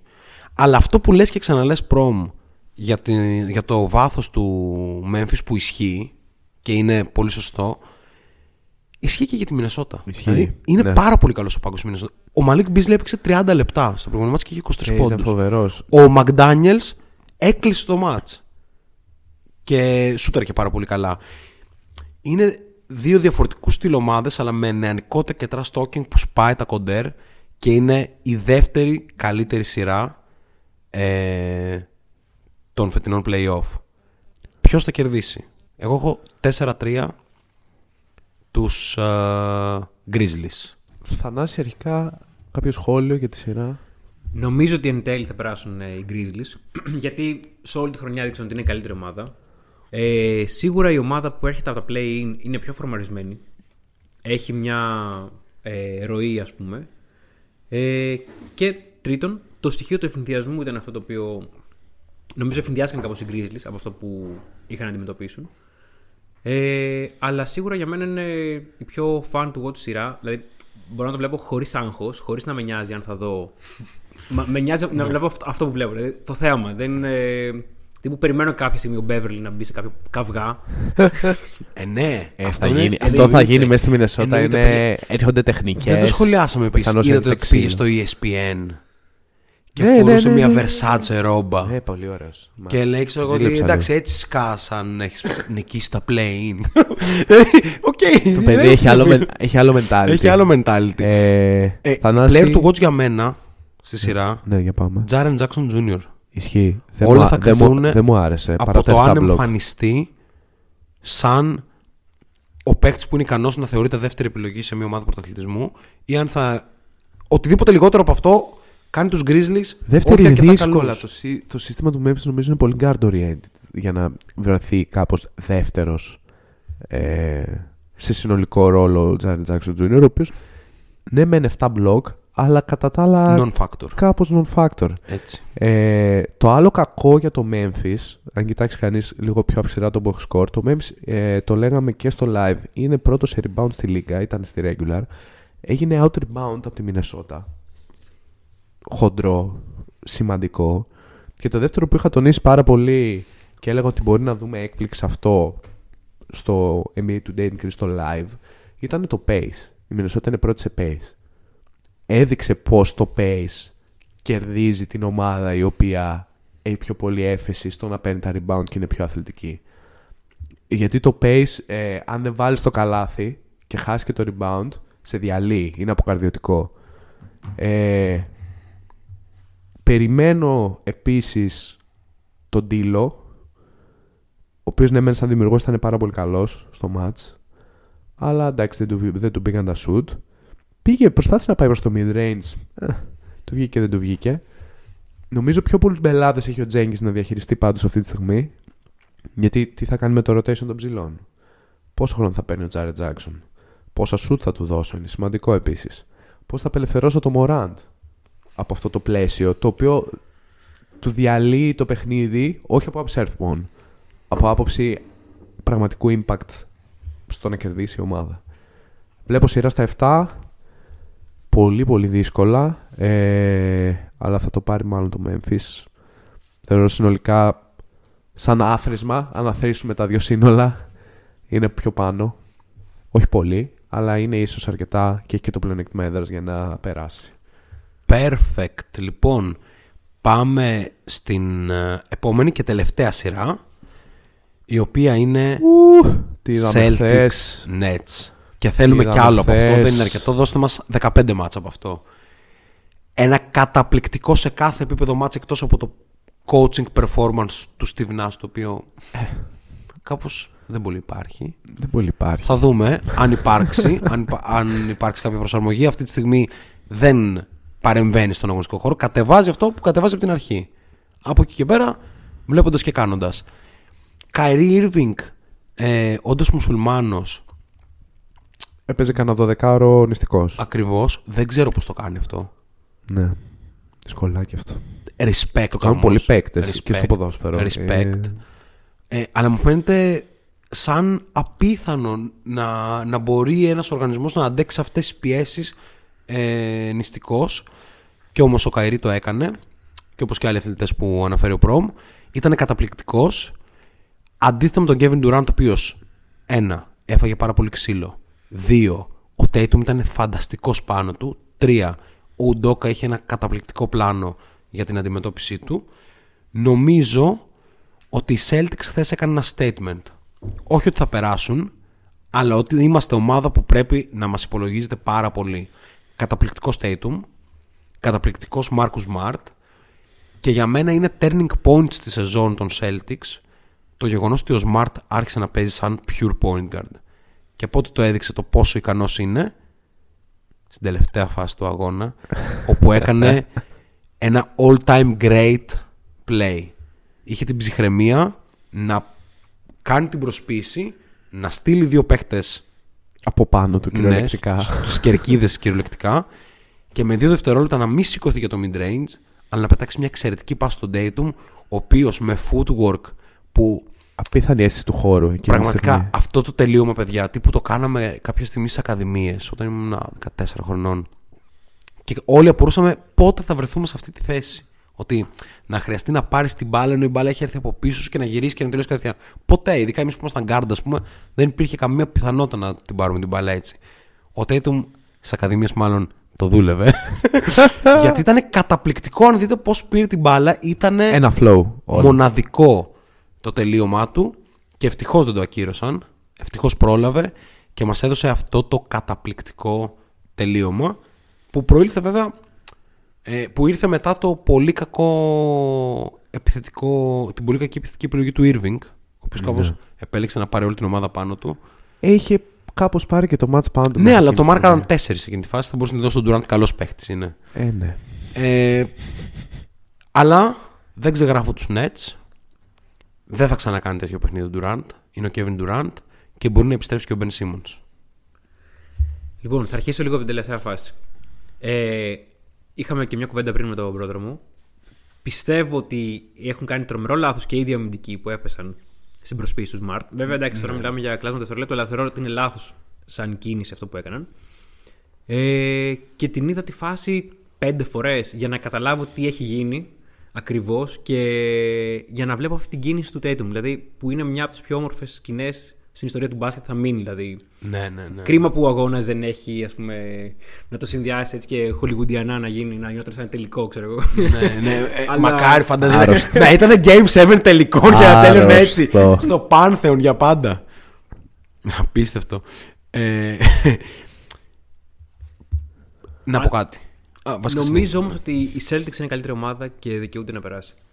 Δηλαδή αυτή την αίσθηση έχω. Είναι καλύτερη ομάδα. Αυτό Μ' είναι- αρέσει να τη βλέπω πιο πολύ. Ναι. Ε, και καταλήγω. Σε σχέση με τους Nets. Και- Δεν υποτιμώ τους Nets, απλά δεν μου αρέσει και δεν, δεν θεωρώ ότι είναι η καλύτερη ομάδα. Βέβαια, ξαναλέω, ο παράγοντας Ben Simmons μπορεί να αλλάξει πάρα πολλά πράγματα γιατί είναι ακριβώς αυτό που λείπει αυτή τη στιγμή από τους Nets. Ένας υπεραμυντικός playmaker. Βασικά, είναι πολύ σπάνιο να χρειάζεται κάποια ομάδα αυτό. Ένα υπεραμυντικό playmaker. Τίποτα άλλο. Δηλαδή που να μην τους νοιάζει τι άλλο κάνει. Και ο Simmons είναι ακριβώς αυτό. Παιδιά, έχω πάθει λίγο πλάκα με τον Datum. Two-way superstar. Από εκεί που δεν τον θεωρούσαμε καν all-star στην αρχή της χρονιάς φέτος. Δικαίως, ξαναλέω. Ναι. Αλλά, Αλλά αυτή τη στιγμή παίζει σε δυσθεώρητα ύψη. Είδα την τάπα στον Durant. ο Tatum είχε δύο τάπες, μία στον Durant και μία στον Καϊρή. Αλλά αυτή στον Durant Στα μούτρα. ήταν, νόμιζα ότι μόνο το κούμπο μπορεί να την κάνει. Και εγώ έτσι νόμιζα. Ήταν πιο δύσκολο σου βέβαια από ό,τι φαίνεται. Επίσης φάνηκε τα στην fade away στον πραγματικότητα. Durant ήταν superstar performance από τον Dayton. Μμμ. Του βάλε δύο-τρία στα μούτρα. Καταπληκτικός. Ο Brown δεν ήταν πολύ καλός, αλλά θα έρθουν τα καλά του match. Μπράβο, δεν ήταν πολύ καλός, αλλά τέσσερα στήρι, δύο μπλοκ μου κάνει. Ναι, Τρία-τέσσερα ακριβώς, κλατς ακριβώς. καλάθια όταν η μπάλα έκαιγε. Είναι, μου ξανακάνει. αυτή η ομάδα είναι πολύ δοσμένη στο ότι έχω ρόλο και στην επίθεση και στην άμυνα. Ναι, Και είναι πολύ σημαντικό αυτό και είναι προφανώς καρπός και του Ντόκα και θα πω και του Smart. ισχύει. Αυτό, ο οποίος για μένα είναι ο defensive player of the year. Ναι. Ε, Αμαρτία να το πάρει κάποιος Μικάλα. και- αλλά εδώ θα κάνουμε μια παύση, παιδιά. Και θα κάνουμε την παύση για να μιλήσουμε για το πόσο τοξικά franchises είναι οι Lakers. Πώς πήγαμε εκεί; Ναι, θα, θα καταλάβεις. και οι Sixers. Τώρα το θυμήθηκα και θα το πω. Οι Sixers είχαν τον Al Horford. Και ήταν παίχτης Τέλος. 5 πόντων μέσω όρο. Τέλος. Και δεν τους έκανε. Τον Al Horford, παιδιά, που ήταν all-star παίχτης. Και από ό,τι φαίνεται δεν έχει αλλάξει τίποτα. Παιδιά, Καταπληκτικός. υπήρχαν φάσεις χθες που απλά έπαιρνε φόρα και νόμιζε ότι περνάει ένα αθλητικό κτίνος και έπαιρνε το rebound. Ξέρω Εγώ πήγε να, πήγε να κάνει ένα putback Και ας- σε μια φάση που λες τώρα αυτός είναι 35 χρονών. Ναι, ε. και ας αφήσουμε αυτά. Elite defensive material. Αλλά ναι. Elite. Πανέξυπνος, Πήρε- εξαιρετικός, πήρε- δένει την άμυνα. Και η άμυνα, παιδιά, παραμένει υπερβολικά καλή χωρίς τον ε, Time Lord. Ναι. Που είναι πόσο γαμάτο είναι το nickname Time Lord, ρε Ακραίο. φίλε, έτσι. Ε, Ε, και γιατί το είπα αυτό για τους ε, Lakers, γιατί αναφέρω τους αγαπημένους Lakers του πρόδρομου. Δεν είναι ακριβώς αγαπημένοι μου Lakers. LeBron James είμαστε. Το έχουμε ξαναπεί. γιατί ήθελα να, να το πω πριν, αλλά το ξέχασα. Ο Wesley Matthews και χθες ξεκίνησε βασικός για τους ε, Bucks που θέλουν να πάρουν το πρωτάθλημα. Ο Wesley Matthews πέρυσι δεν πατούσε στο γήπεδο για τους Lakers. Αντίστροφα, ο Bazemore πέρυσι ήταν ε, βασικός στους Warriors. Φέτος δεν πατάει το γήπεδο στους ε, Lakers και λοιπά. Τέλος πάντων, αυτά με τους Lakers. Ε, Ναι. Ε, παιδιά, Al Holford, τι να πω. Αρχικά υπάρχουν, στην τέταρτη περίοδο υπάρχουν δύο φάσεις. Ε, πο- δύο διαδοχικά sequence επίθεση των Nets. Πολύ ωραία για να δεις την αντίθεση. Βρίσκεται τον Durant σε μια φάση isolation play με το Holford 45 μοίρες και ο Smart δικαίως θα πω εκείνη τη στιγμή σκέφτεται όπα εδώ μάλλον πρέπει να κλείσω χώρο να μην τον αφήσουν να πάρει κεντρικό διάδρομο. Οπότε, ενώ είναι αντίθετη 45 μαρκάρων στον Καηρή, πατάει elbow και με το που πατάει elbow, ο Durant την πετάει με το ένα χέρι και ο Καηρή βάζει τρίποντο. Στην ακριβώς επόμενη φάση έχουν αντιστραφεί οι πλευρές. Είναι ο Durant πλέον. Ε, βασικά, όχι, είναι στις ίδιες πλευρές, λάθος. Και παίζει πάλι ο Durant το Holford στα πόδια. Πάει να τον περάσει και δεν μπορεί. είναι πάρα πολύ καλός Δεν στην άμυνα με μπορεί. αλλαγές σου. Παιδιά, ξέρετε τι σκεφτόμουν. Ξέρω ότι αυτό που θα πω θα το φέρω βαρέως. Αλλά πέρασε από το μυαλό μου όσο παδός του Andrew Wiggins. Όπα. Πώς θα ήταν αντί για το Looney να ήταν ο Horford στους Warriors. Ξέρω ότι θα το φέρω βαρέως γιατί ο Kevin Looney είναι ο δεύτερος καλύτερος ψηλός όλων των εποχών μετά τον Hakim Olajuwon. Αλλά σκεφτείτε αυτό. Το καλύτερο μεροκάμα του σε λίγα είναι ο Λούνι. Ισχύει, Υπερβολή. Ισχύει, ισχύει, ισχύει. Εργάτης. Η εργατική τάξη του NBA Ε, ναι. προσωποποιείται στον Κεβόν Λούνι. Ε, Λοιπόν, πάμε στο chat. Πάμε στο chat. Ε, Πρόμε εσύ. Να πάω εγώ στο chat. Εκτός αν δεν είσαι έτοιμος, οπότε πάω εγώ. Πάω εγώ στο chat. Ίσως, ναι. Ε, λοιπόν, ε, να πάω πολύ πριν, να πάω στο τελευταίο. Α, Είμαστε, έχουμε μείνει, δεν έχουμε από τον Bill και μετά νομίζω. Ναι. Ο Bill πιο πριν είπε Vucevic πήρε 27 σούτλες και παίζει μονό με, Μα- με Michael Beasley και John Wall. Πάρα πολύ ωραία μονά. Ακολουθήστε το Ισχύει. Swiss Cultures στο Instagram. Ανεβάζουν εκεί πέρα μονάκια τους. Ρίκος λέει: Η Μινεσότα μπορεί να ματσάρει την ενέργεια του Memphis. 4-2-4-3 Memphis. Ε, δεκτό, συμφωνούμε. Ε, Ε, πρώτον, αν μπορείς, σε παρακαλώ, λίγο καλύτερη ανάγνωση. Όντως. ε, Αλεξίνιο λέει: Η Μινεσότα θα δυσκολεύσει πάρα πολύ το Memphis και ποντάρω ότι θα περάσει με τον νόμο του Pat Bev. Με ένα νόμο και ένα άρθρο από τον Pat Bev. Λέει: Θα περάσει η Μινεσότα. ναι, Απίστευτο. θα βαράει τα νταούλια. Ο Λευτέρης λέει: Ναι, άμυνα με τα μάτια σε όλο το match και όλη τη σεζόν θα πω εγώ. Δεν πάνε μακριά, αν δέχονται τόσο εύκολα καλάθια. True. Κέλτε πολύ ενωμένη ομάδα και ενοχλητικά floppers. Δεν με Λίγο ενοχλεί άδικο τόσο. αυτό γιατί. Δεν με ενοχλεί τόσο το flopping. δεν με ενοχλεί τόσο γιατί πετάει το κορμί του άλλους. Δηλαδή θα πέσει. Δηλαδή, ο Smart που κέρδισε νομίζω δύο χθες και τι δύο φορές έβαλε το κορμί του μπροστά σε 15 πόντους ψηλότερο άνθρωπο. Δηλαδή, μια φορά έπεσε πάνω το Claxton που λες: Εντάξει, ο Claxton δεν είναι ακριβώς έτσι. Όταν ο άλλος περνάει 30 πόντους, θα πω εγώ για όποιον το έχει βιώσει, καταλαβαίνει. Και τελευταίο, Αλεξίνιο πρώτη φορά βλέπω τον Durant να χάνει τόσες φορές την μπάλα. Ισχύει. Τι λέμε για αμυντική προσαρμογή Ντόκα πάνω στον Durant. Μάλλον. Βασικά, όχι μάλλον.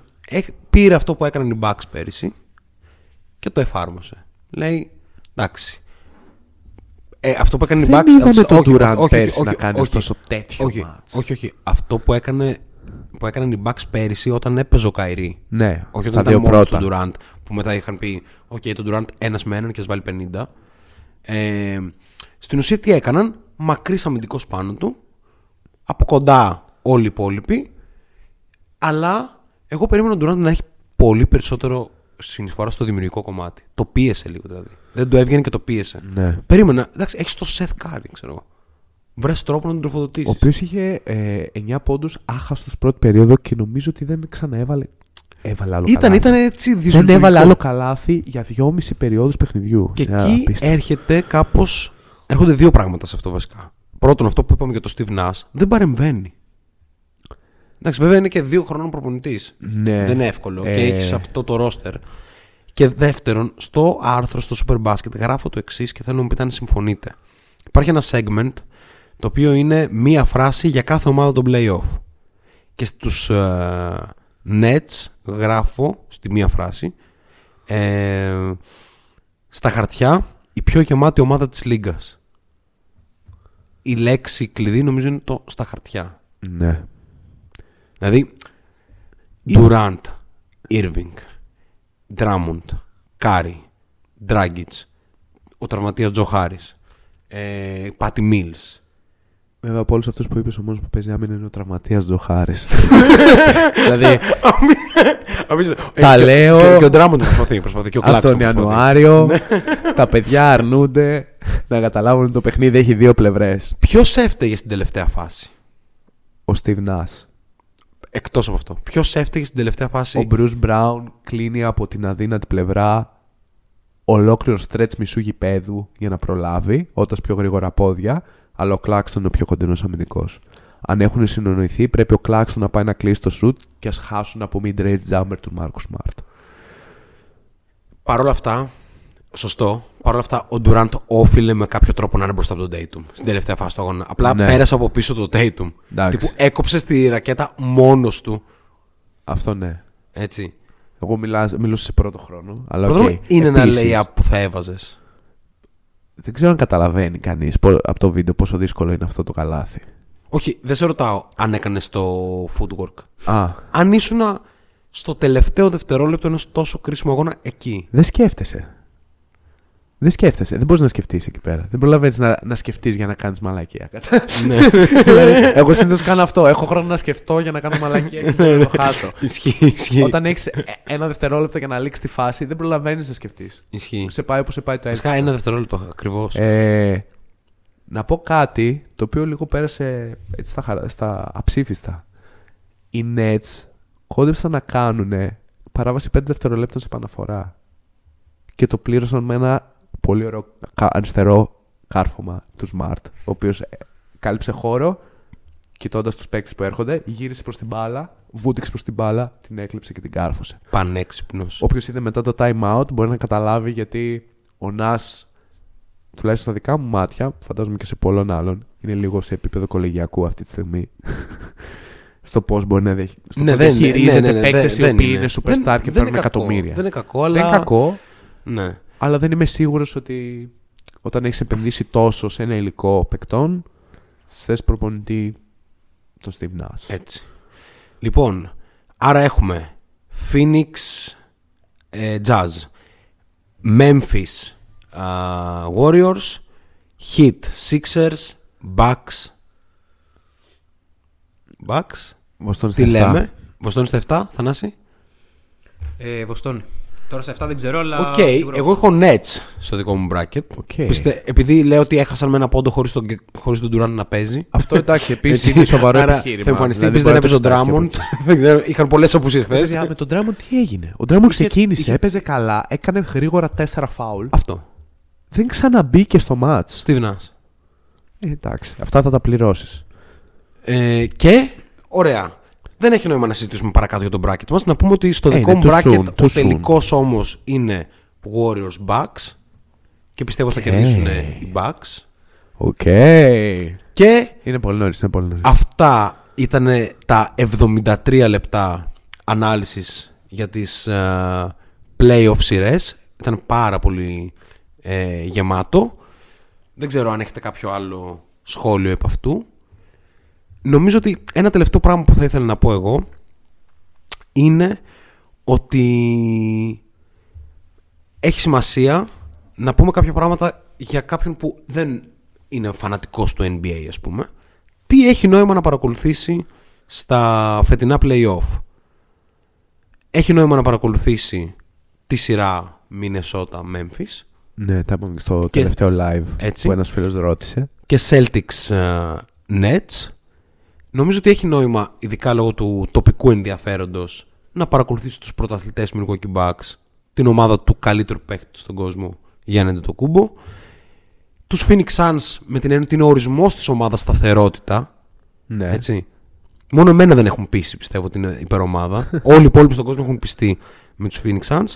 Και προφανώς νομίζω ότι αυτό που είπε και ο Καραμάνης στο NBA Today in Greece όταν, ήταν, όταν το φιλοξενούσαμε, ότι η επιστροφή του Steph Curry στα playoff είναι από μόνη της ένα γεγονός. Yes. Έτσι. Ε, έτσι πως πήγες είπες όλες τις σειρές εκτός από το Ατλάντα Μαϊάμι που εντάξει περιμένουμε σκούπα, ίσως. Ατλάντα δεν Miami, είπες επίσης Jazz, το Ma- Φιλα- Jazz Mavericks, Ναι. Φιλαδέλφια, Μη Toronto. θέλετε, Εντάξει, το το είναι- βλέπετε. Δηλαδή το το Εντάξει, δεν βλέπετε. χρειάζεται να το πούμε όμως. Λοιπόν, Αν έχετε να επιλέξετε δύο, διαλέγετε μία από κάθε περιφέρεια και βλέπετε Βοστόνη, Μπρούκλιν και Μινεσότα, Memphis. Έτσι. Αν θέλετε περισσότερη ανάλυση σε βάθος για οτιδήποτε υπάρχει για τα playoff, μπορείτε προφανώς να διαβάσετε το άρθρο στο Superbasket όπου παίζει και ε, μια φάση με φαβορή για το NBA και προφανώς διάφορα άλλα ενδιαφέροντα segment. Λοιπόν, πάμε παρακάτω. Πάμε με γοργούς ρυθμούς στα play-off της Ευρωλίγκας. Ερχόμαστε, παίρνουμε το αεροπλάνο και περνάμε στην άλλη πλευρά του Ατλαντικού όπου ξεκινάμε προφανώς με το ζευγάρι ενδιαφέροντος Έτσι. με το Ολυμπιακός Μονακό και έχω να πω ότι αισθάνομαι ότι ο Ολυμπιακός θα είναι στο Βελιγράδι. Και εγώ το αισθάνομαι αυτό από τον Οκτώβρη. Είναι Αλλά μια πάρα πολύ καλή ομάδα με την υπογραφή του καλύτερου προπονητή φέτος στην Ευρώπη, Γιώργου Μπαρτζόκα, που βασίζεται στην ένταση στην άμυνα, στα early ε, pick and roll στις, ε, στα στήσιματα και στα, plays, και στα plays του, με μια μέτρια άμυνα όπως η Μονακό, που παίζει κυρίως fast paced, νομίζω ο Ολυμπιακός μπορεί να τα βάλει. Και ας δεν φάνηκε αυτό στην ε, regular season, νομίζω ότι έχει καλύτερο υλικό, καλύτερο προπονητή, πιο καλή χημεία. Είναι τα βασικά στοιχεία για να κερδίσει αυτή τη σειρά. Έχει όλα τα ωραία στοιχεία εκείνου του μπάσκετ το οποίο παίζεται σε ένα γήπεδο της FIBA. Δεν το λέω υποτιμητικά, καταλαβαίνουμε όλοι νομίζω, τουλάχιστον εμείς εδώ ότι- σίγουρα ότι- και εσείς που μας ακούτε ότι είναι λίγο διαφορετικό το άθλημα Ναι, ακριβώς. σε όλες τις διαστάσεις, ακόμα και από τα μέτρα του γηπέδου, έτσι. Ε, ο Ολυμπιακός έχει πιο πολλές λύσεις. Δεν μιλάμε για knockout match, μιλάμε για σειρά. Οπότε κάπως θεωρώ δεδομένο ότι ακόμα και να μπουν διλήμματα για τον Ολυμπιακό στο πρώτο παιχνίδι και στον coach Μπαρτζόκα θα τα λύσει γιατί είναι φοβερός και γιατί έχει το υλικό που θα του τα λύσει. Δεν θέλω να πω πάρα πολλά για τον Ολυμπιακό. Ακόμα και ότι ήταν ερωτηματικό για μας μήνες ε, πέρσι, μιλώντας και την προηγούμενη χρονιά μέχρι και λίγο πριν το Δεκέμβρη, όχι απλά λύθηκε, έχει πάρει και συν ο Μπατζόκα, κληρονομιά. Δηλαδή αυτό που κάνει ο Μακίσικ τους τελευταίους δύο μήνες είναι απίθανο. Ε, υπάρχουν κάποια ερωτηματικά για τον Μάρτιν, αλλά it's okay, ξέρω εγώ. Θα, θα ζήσουμε. Ήταν πολύ κακός με τον Παναθηναϊκό, αλλά ήταν πολύ καλός όλο το προηγούμενο Ναι, ναι, ναι. διάστημα. Θανάση, θέλεις κάποια ενδιαφέροντα στατιστικά; Θέλεις. Εννοείται πάντα περιμένει. Τύπου θα ήθελα βερτά στατιστικά, ας πούμε. Λοιπόν, Μερικά- Δώσουμε μερικά στατιστικά χωρίς νόημα. ναι, λοιπόν.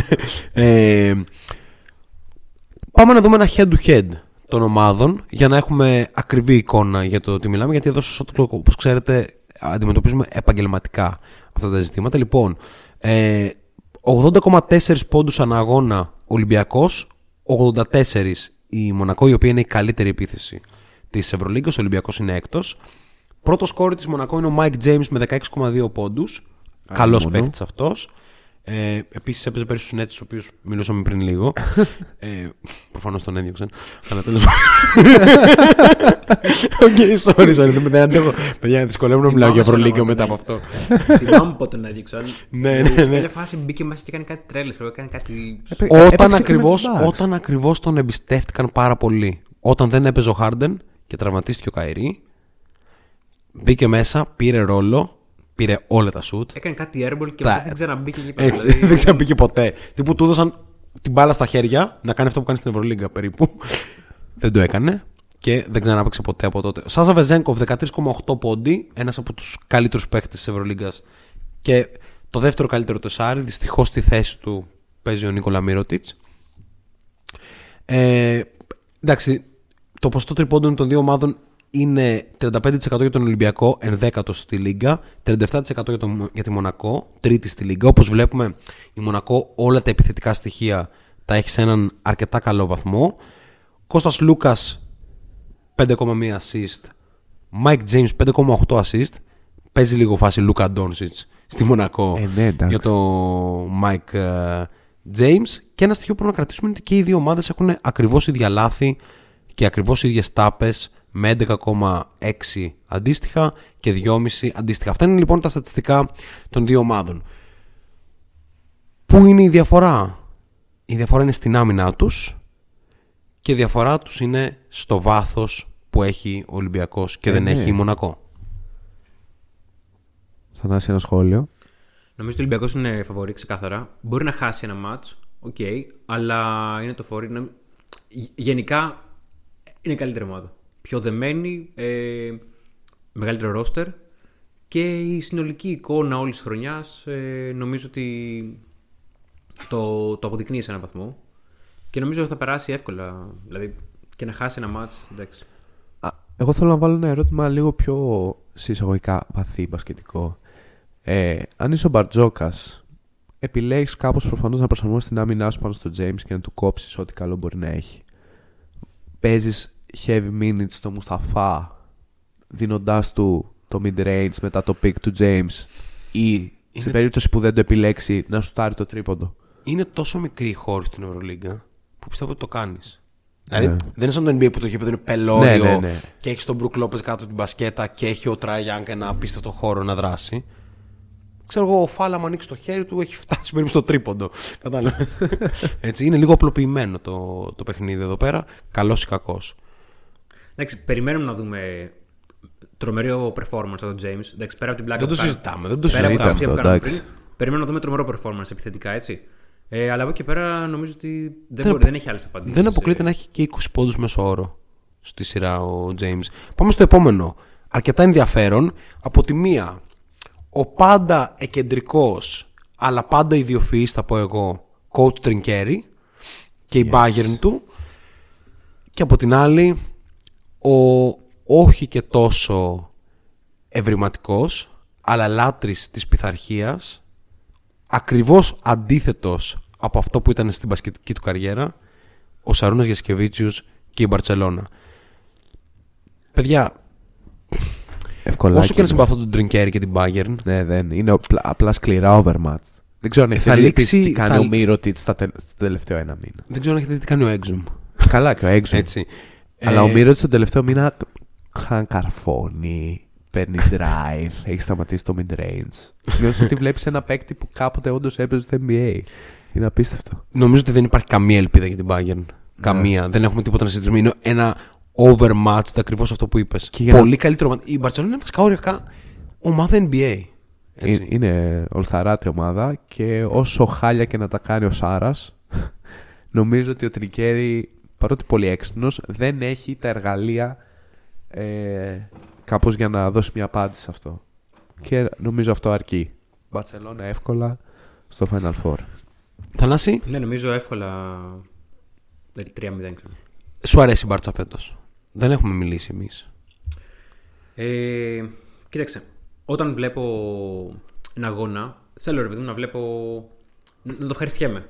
Βλέποντας την Barcelona, ξέρω ότι το πιο πιθανό είναι ότι δεν θα χάσει. Δηλαδή στα μάτια που πρέπει να πάρει, θα τα πάρει. Δεν ε, μιλάω ας πούμε, για τις λιγοστέ ήττε που έκανε, αλλά βγάζει κάτι το ότι στα δύσκολα κάπως θα το πάρει το μάτσο.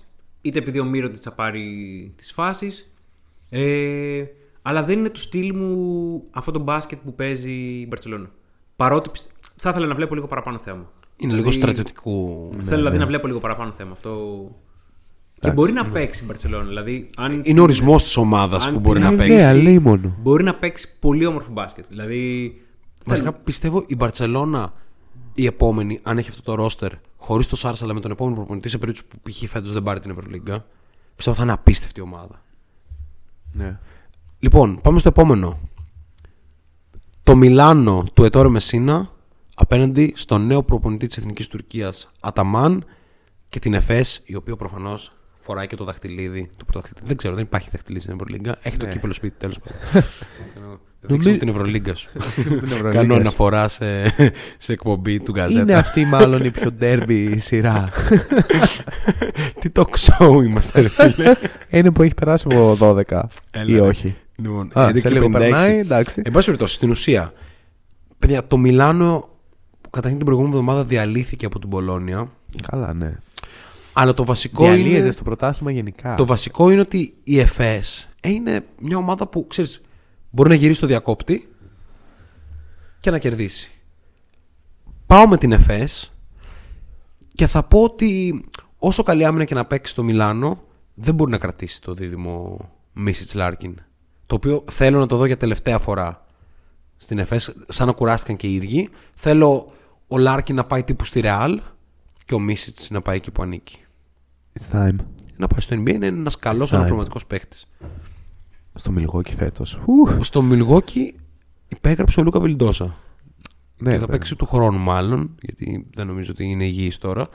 Ε, κάποιο σχόλιο θέλετε ή να προχωρήσουμε; Δεν ξέρω, δεν, φαίνεται, δεν βλέπω καθόλου ψημένους για Ευρωλίγκα. Όχι, δεν είναι αυτό. Αν έχουμε chat επίσης. Ναι, ε, δεν έχω να πω πολλά ακριβώς ε, για το συγκεκριμένο. Η αλήθεια είναι ότι το μυαλό του Μεσίνα θα μπορούσε να κάνει αυτή τη σειρά ντέρμπι. Αλλά είναι τόσο ασταθές στο Μιλάνο που αν δεν βάλει ο Σίλτζ ε, ξέρω εγώ, 25 πόντους Ναι, δεν ή θα ο είναι Hall, ας ντέρμπι. πούμε. Ισχύει. Είναι πολύ δύσκολο να είναι ντέρμπι. Και πάμε και στο τελευταίο, το οποίο είναι το πιο βαρετό ζευγάρι που θα μπορούσε να υπάρξει. είναι η Real που δεν είναι η Real που έχουμε συνηθίσει. Ο Λάσος τι Πλέον. κάνει τελευταία; He, he, he went crazy. Ο Λάσο ξέρει πολύ καλά τι κάνει. Εννοείται και είμαι ότι ξέρει. μεγάλος οπαδός του. Κι εγώ. Και αλλά όσο θυμάμαι ότι. Αν το βλέπει κανείς απ' έξω, ξέρεις. Θυμάμαι ότι ο Παύλο Λάσος είχε γίνει θύμα των ελληνικών social media και όχι μόνο και των site. Που έλεγαν ότι είναι ταβερνιάρης. Και τέτοιο. ο Καλά, Παύλο αστείο. Λάσο. Αστείο, αστείο. Με διαφορά ο καλύτερος προπονητής τη τελευταία 7 ετίας στην Ναι, ναι, Ευρωλίγκα, ναι, ναι. παιδιά. Εύκολο. Δηλαδή δεν νομίζω καν ότι τίθεται ζήτημα. Έτσι. Και όχι μόνο αυτό. Ο παίχτης που φτιάχνει ομάδες χωρίς τα απαραίτητα τεράστια budget. Πάντα βγάζει δύο παίκτες Ε, από έχει κάπου. βγάλει το Λούκα. Έχει βγάλει Γκαρούμπα. Έχει φτιάξει Ταβάρες. Τρελό respect. Έχει φτιάξει για Μπουσέλε. Που εντάξει, φέτος είναι πολύ καλό στη Ναι, Real. ναι, ναι. Εν πάση περιπτώσει, Real Maccabi για μένα η Real θα περάσει εύκολα. Η Maccabi δεν μου αρέσει καν σαν ομάδα. Και ρε φίλε, εδώ αναγκαστικά θα κάνω το κλασικό μου talk όταν φτάνω σε κάτι τέτοια. και θέλω να συνδράμετε σε αυτό. Ε, δεν είναι ρόστερ για οχτάδα σπουδαίας διοργάνωσης αυτό που έχει η Maccabi, ρε φίλε, αυτό που έχει η Bayern. Ναι. Ε, είναι πολύ αδύναμα ρόστερ Η αυτά. αλήθεια είναι ότι υπάρχει ένα τρελό gap στο 1-4 και στο 5-8 στην Ευρωλίγα φέτος. Ε, Τώρα ο καλύτερος παίκτης τη Maccabi είναι ο Σκότι Wilbekin. Που respect, αλλά καταλαβαίνετε πώς το λέμε. Come on, man. Έτσι. Ναι. Αδύνατο μου φαίνεται δεύτερη σερή χρονιά να μείνει εκτός Final Four ο Λάσο. Άρα βλέπουμε Ευθεία ε, Real. να περνάνε τα φαβορή άνετα. Έτσι. Βασικά, εντάξει, και το Armani ε, FS δεν ξέρω. Είναι το μόνο που έχει ερωτηματικά. Είναι- Ναι. το- Βασικά δεν έχει φαβορή αυτό. Γιατί η μία είναι πάνω στα standings, η άλλη είναι η περσινή Το πρωταθλήτρια. θέμα είναι ότι αν σου έλεγε κάποιος θα δει playoff Armani FS, καταρχάς δεν θα το πίστευες γιατί θα περίμενες ότι θα είναι και οι δύο στην τετράδα.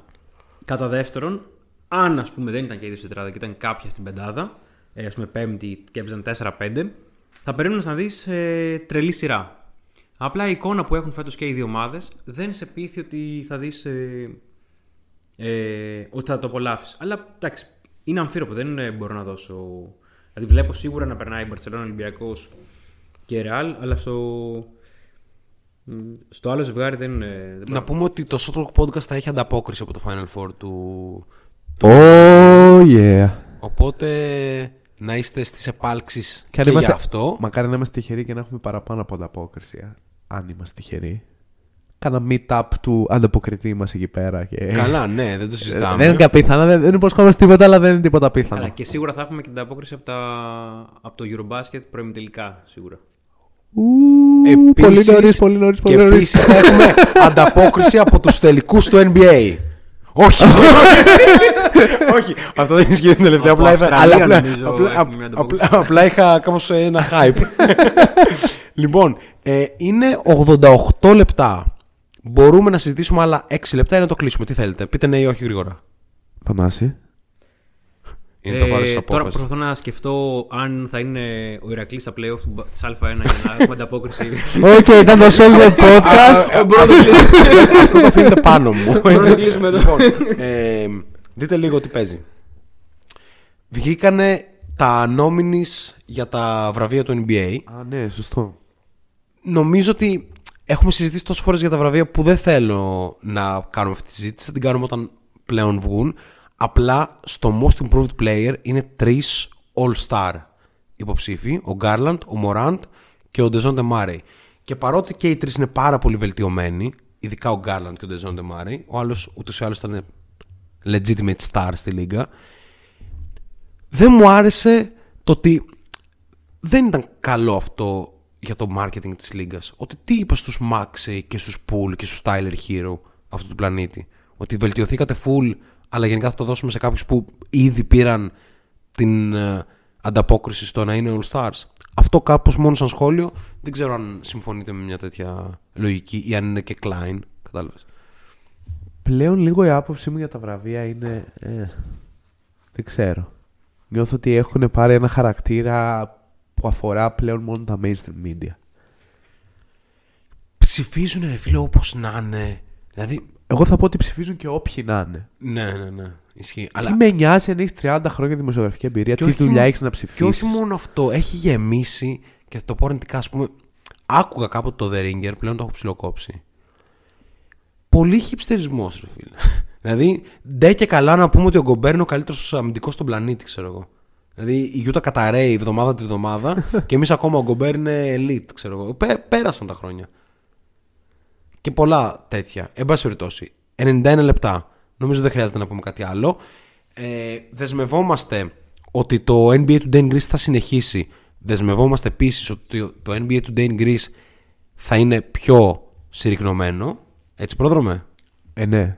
Έτσι. Προσπαθούμε όλο και περισσότερο. Έχουμε Χθες μας, πέσει. χθες μας βγήκε 47 λεπτά, ήταν πολύ κακό. Ναι, αλλά πέσαμε στα 5 λεπτά ένα μάτς, που Ισχύει. είναι ο στόχος. Γιατί, γιατί, γιατί είναι ο στόχος, Γιατί από αύριο, σήμερα το βράδυ μάλλον, έχουμε Έχει τρεις τρία. αγώνες. Ναι. Και συνεχίζουμε κάπως αυτό το μοτίβο μέχρι και το τέλος του πρώτου γύρου, που μετά θα έχουμε δύο. Ωραία. Τα πράγματα θα είναι ακριβώς. πιο εύκολα. Ακριβώς. Λοιπόν, μέχρι τότε ε, θα τα πούμε αύριο στο NBA Today in Greece, μάλλον κατά τις 10 το βράδυ, αλλά θα δούμε ακριβή ώρα θα ανακοινωθεί στο Facebook.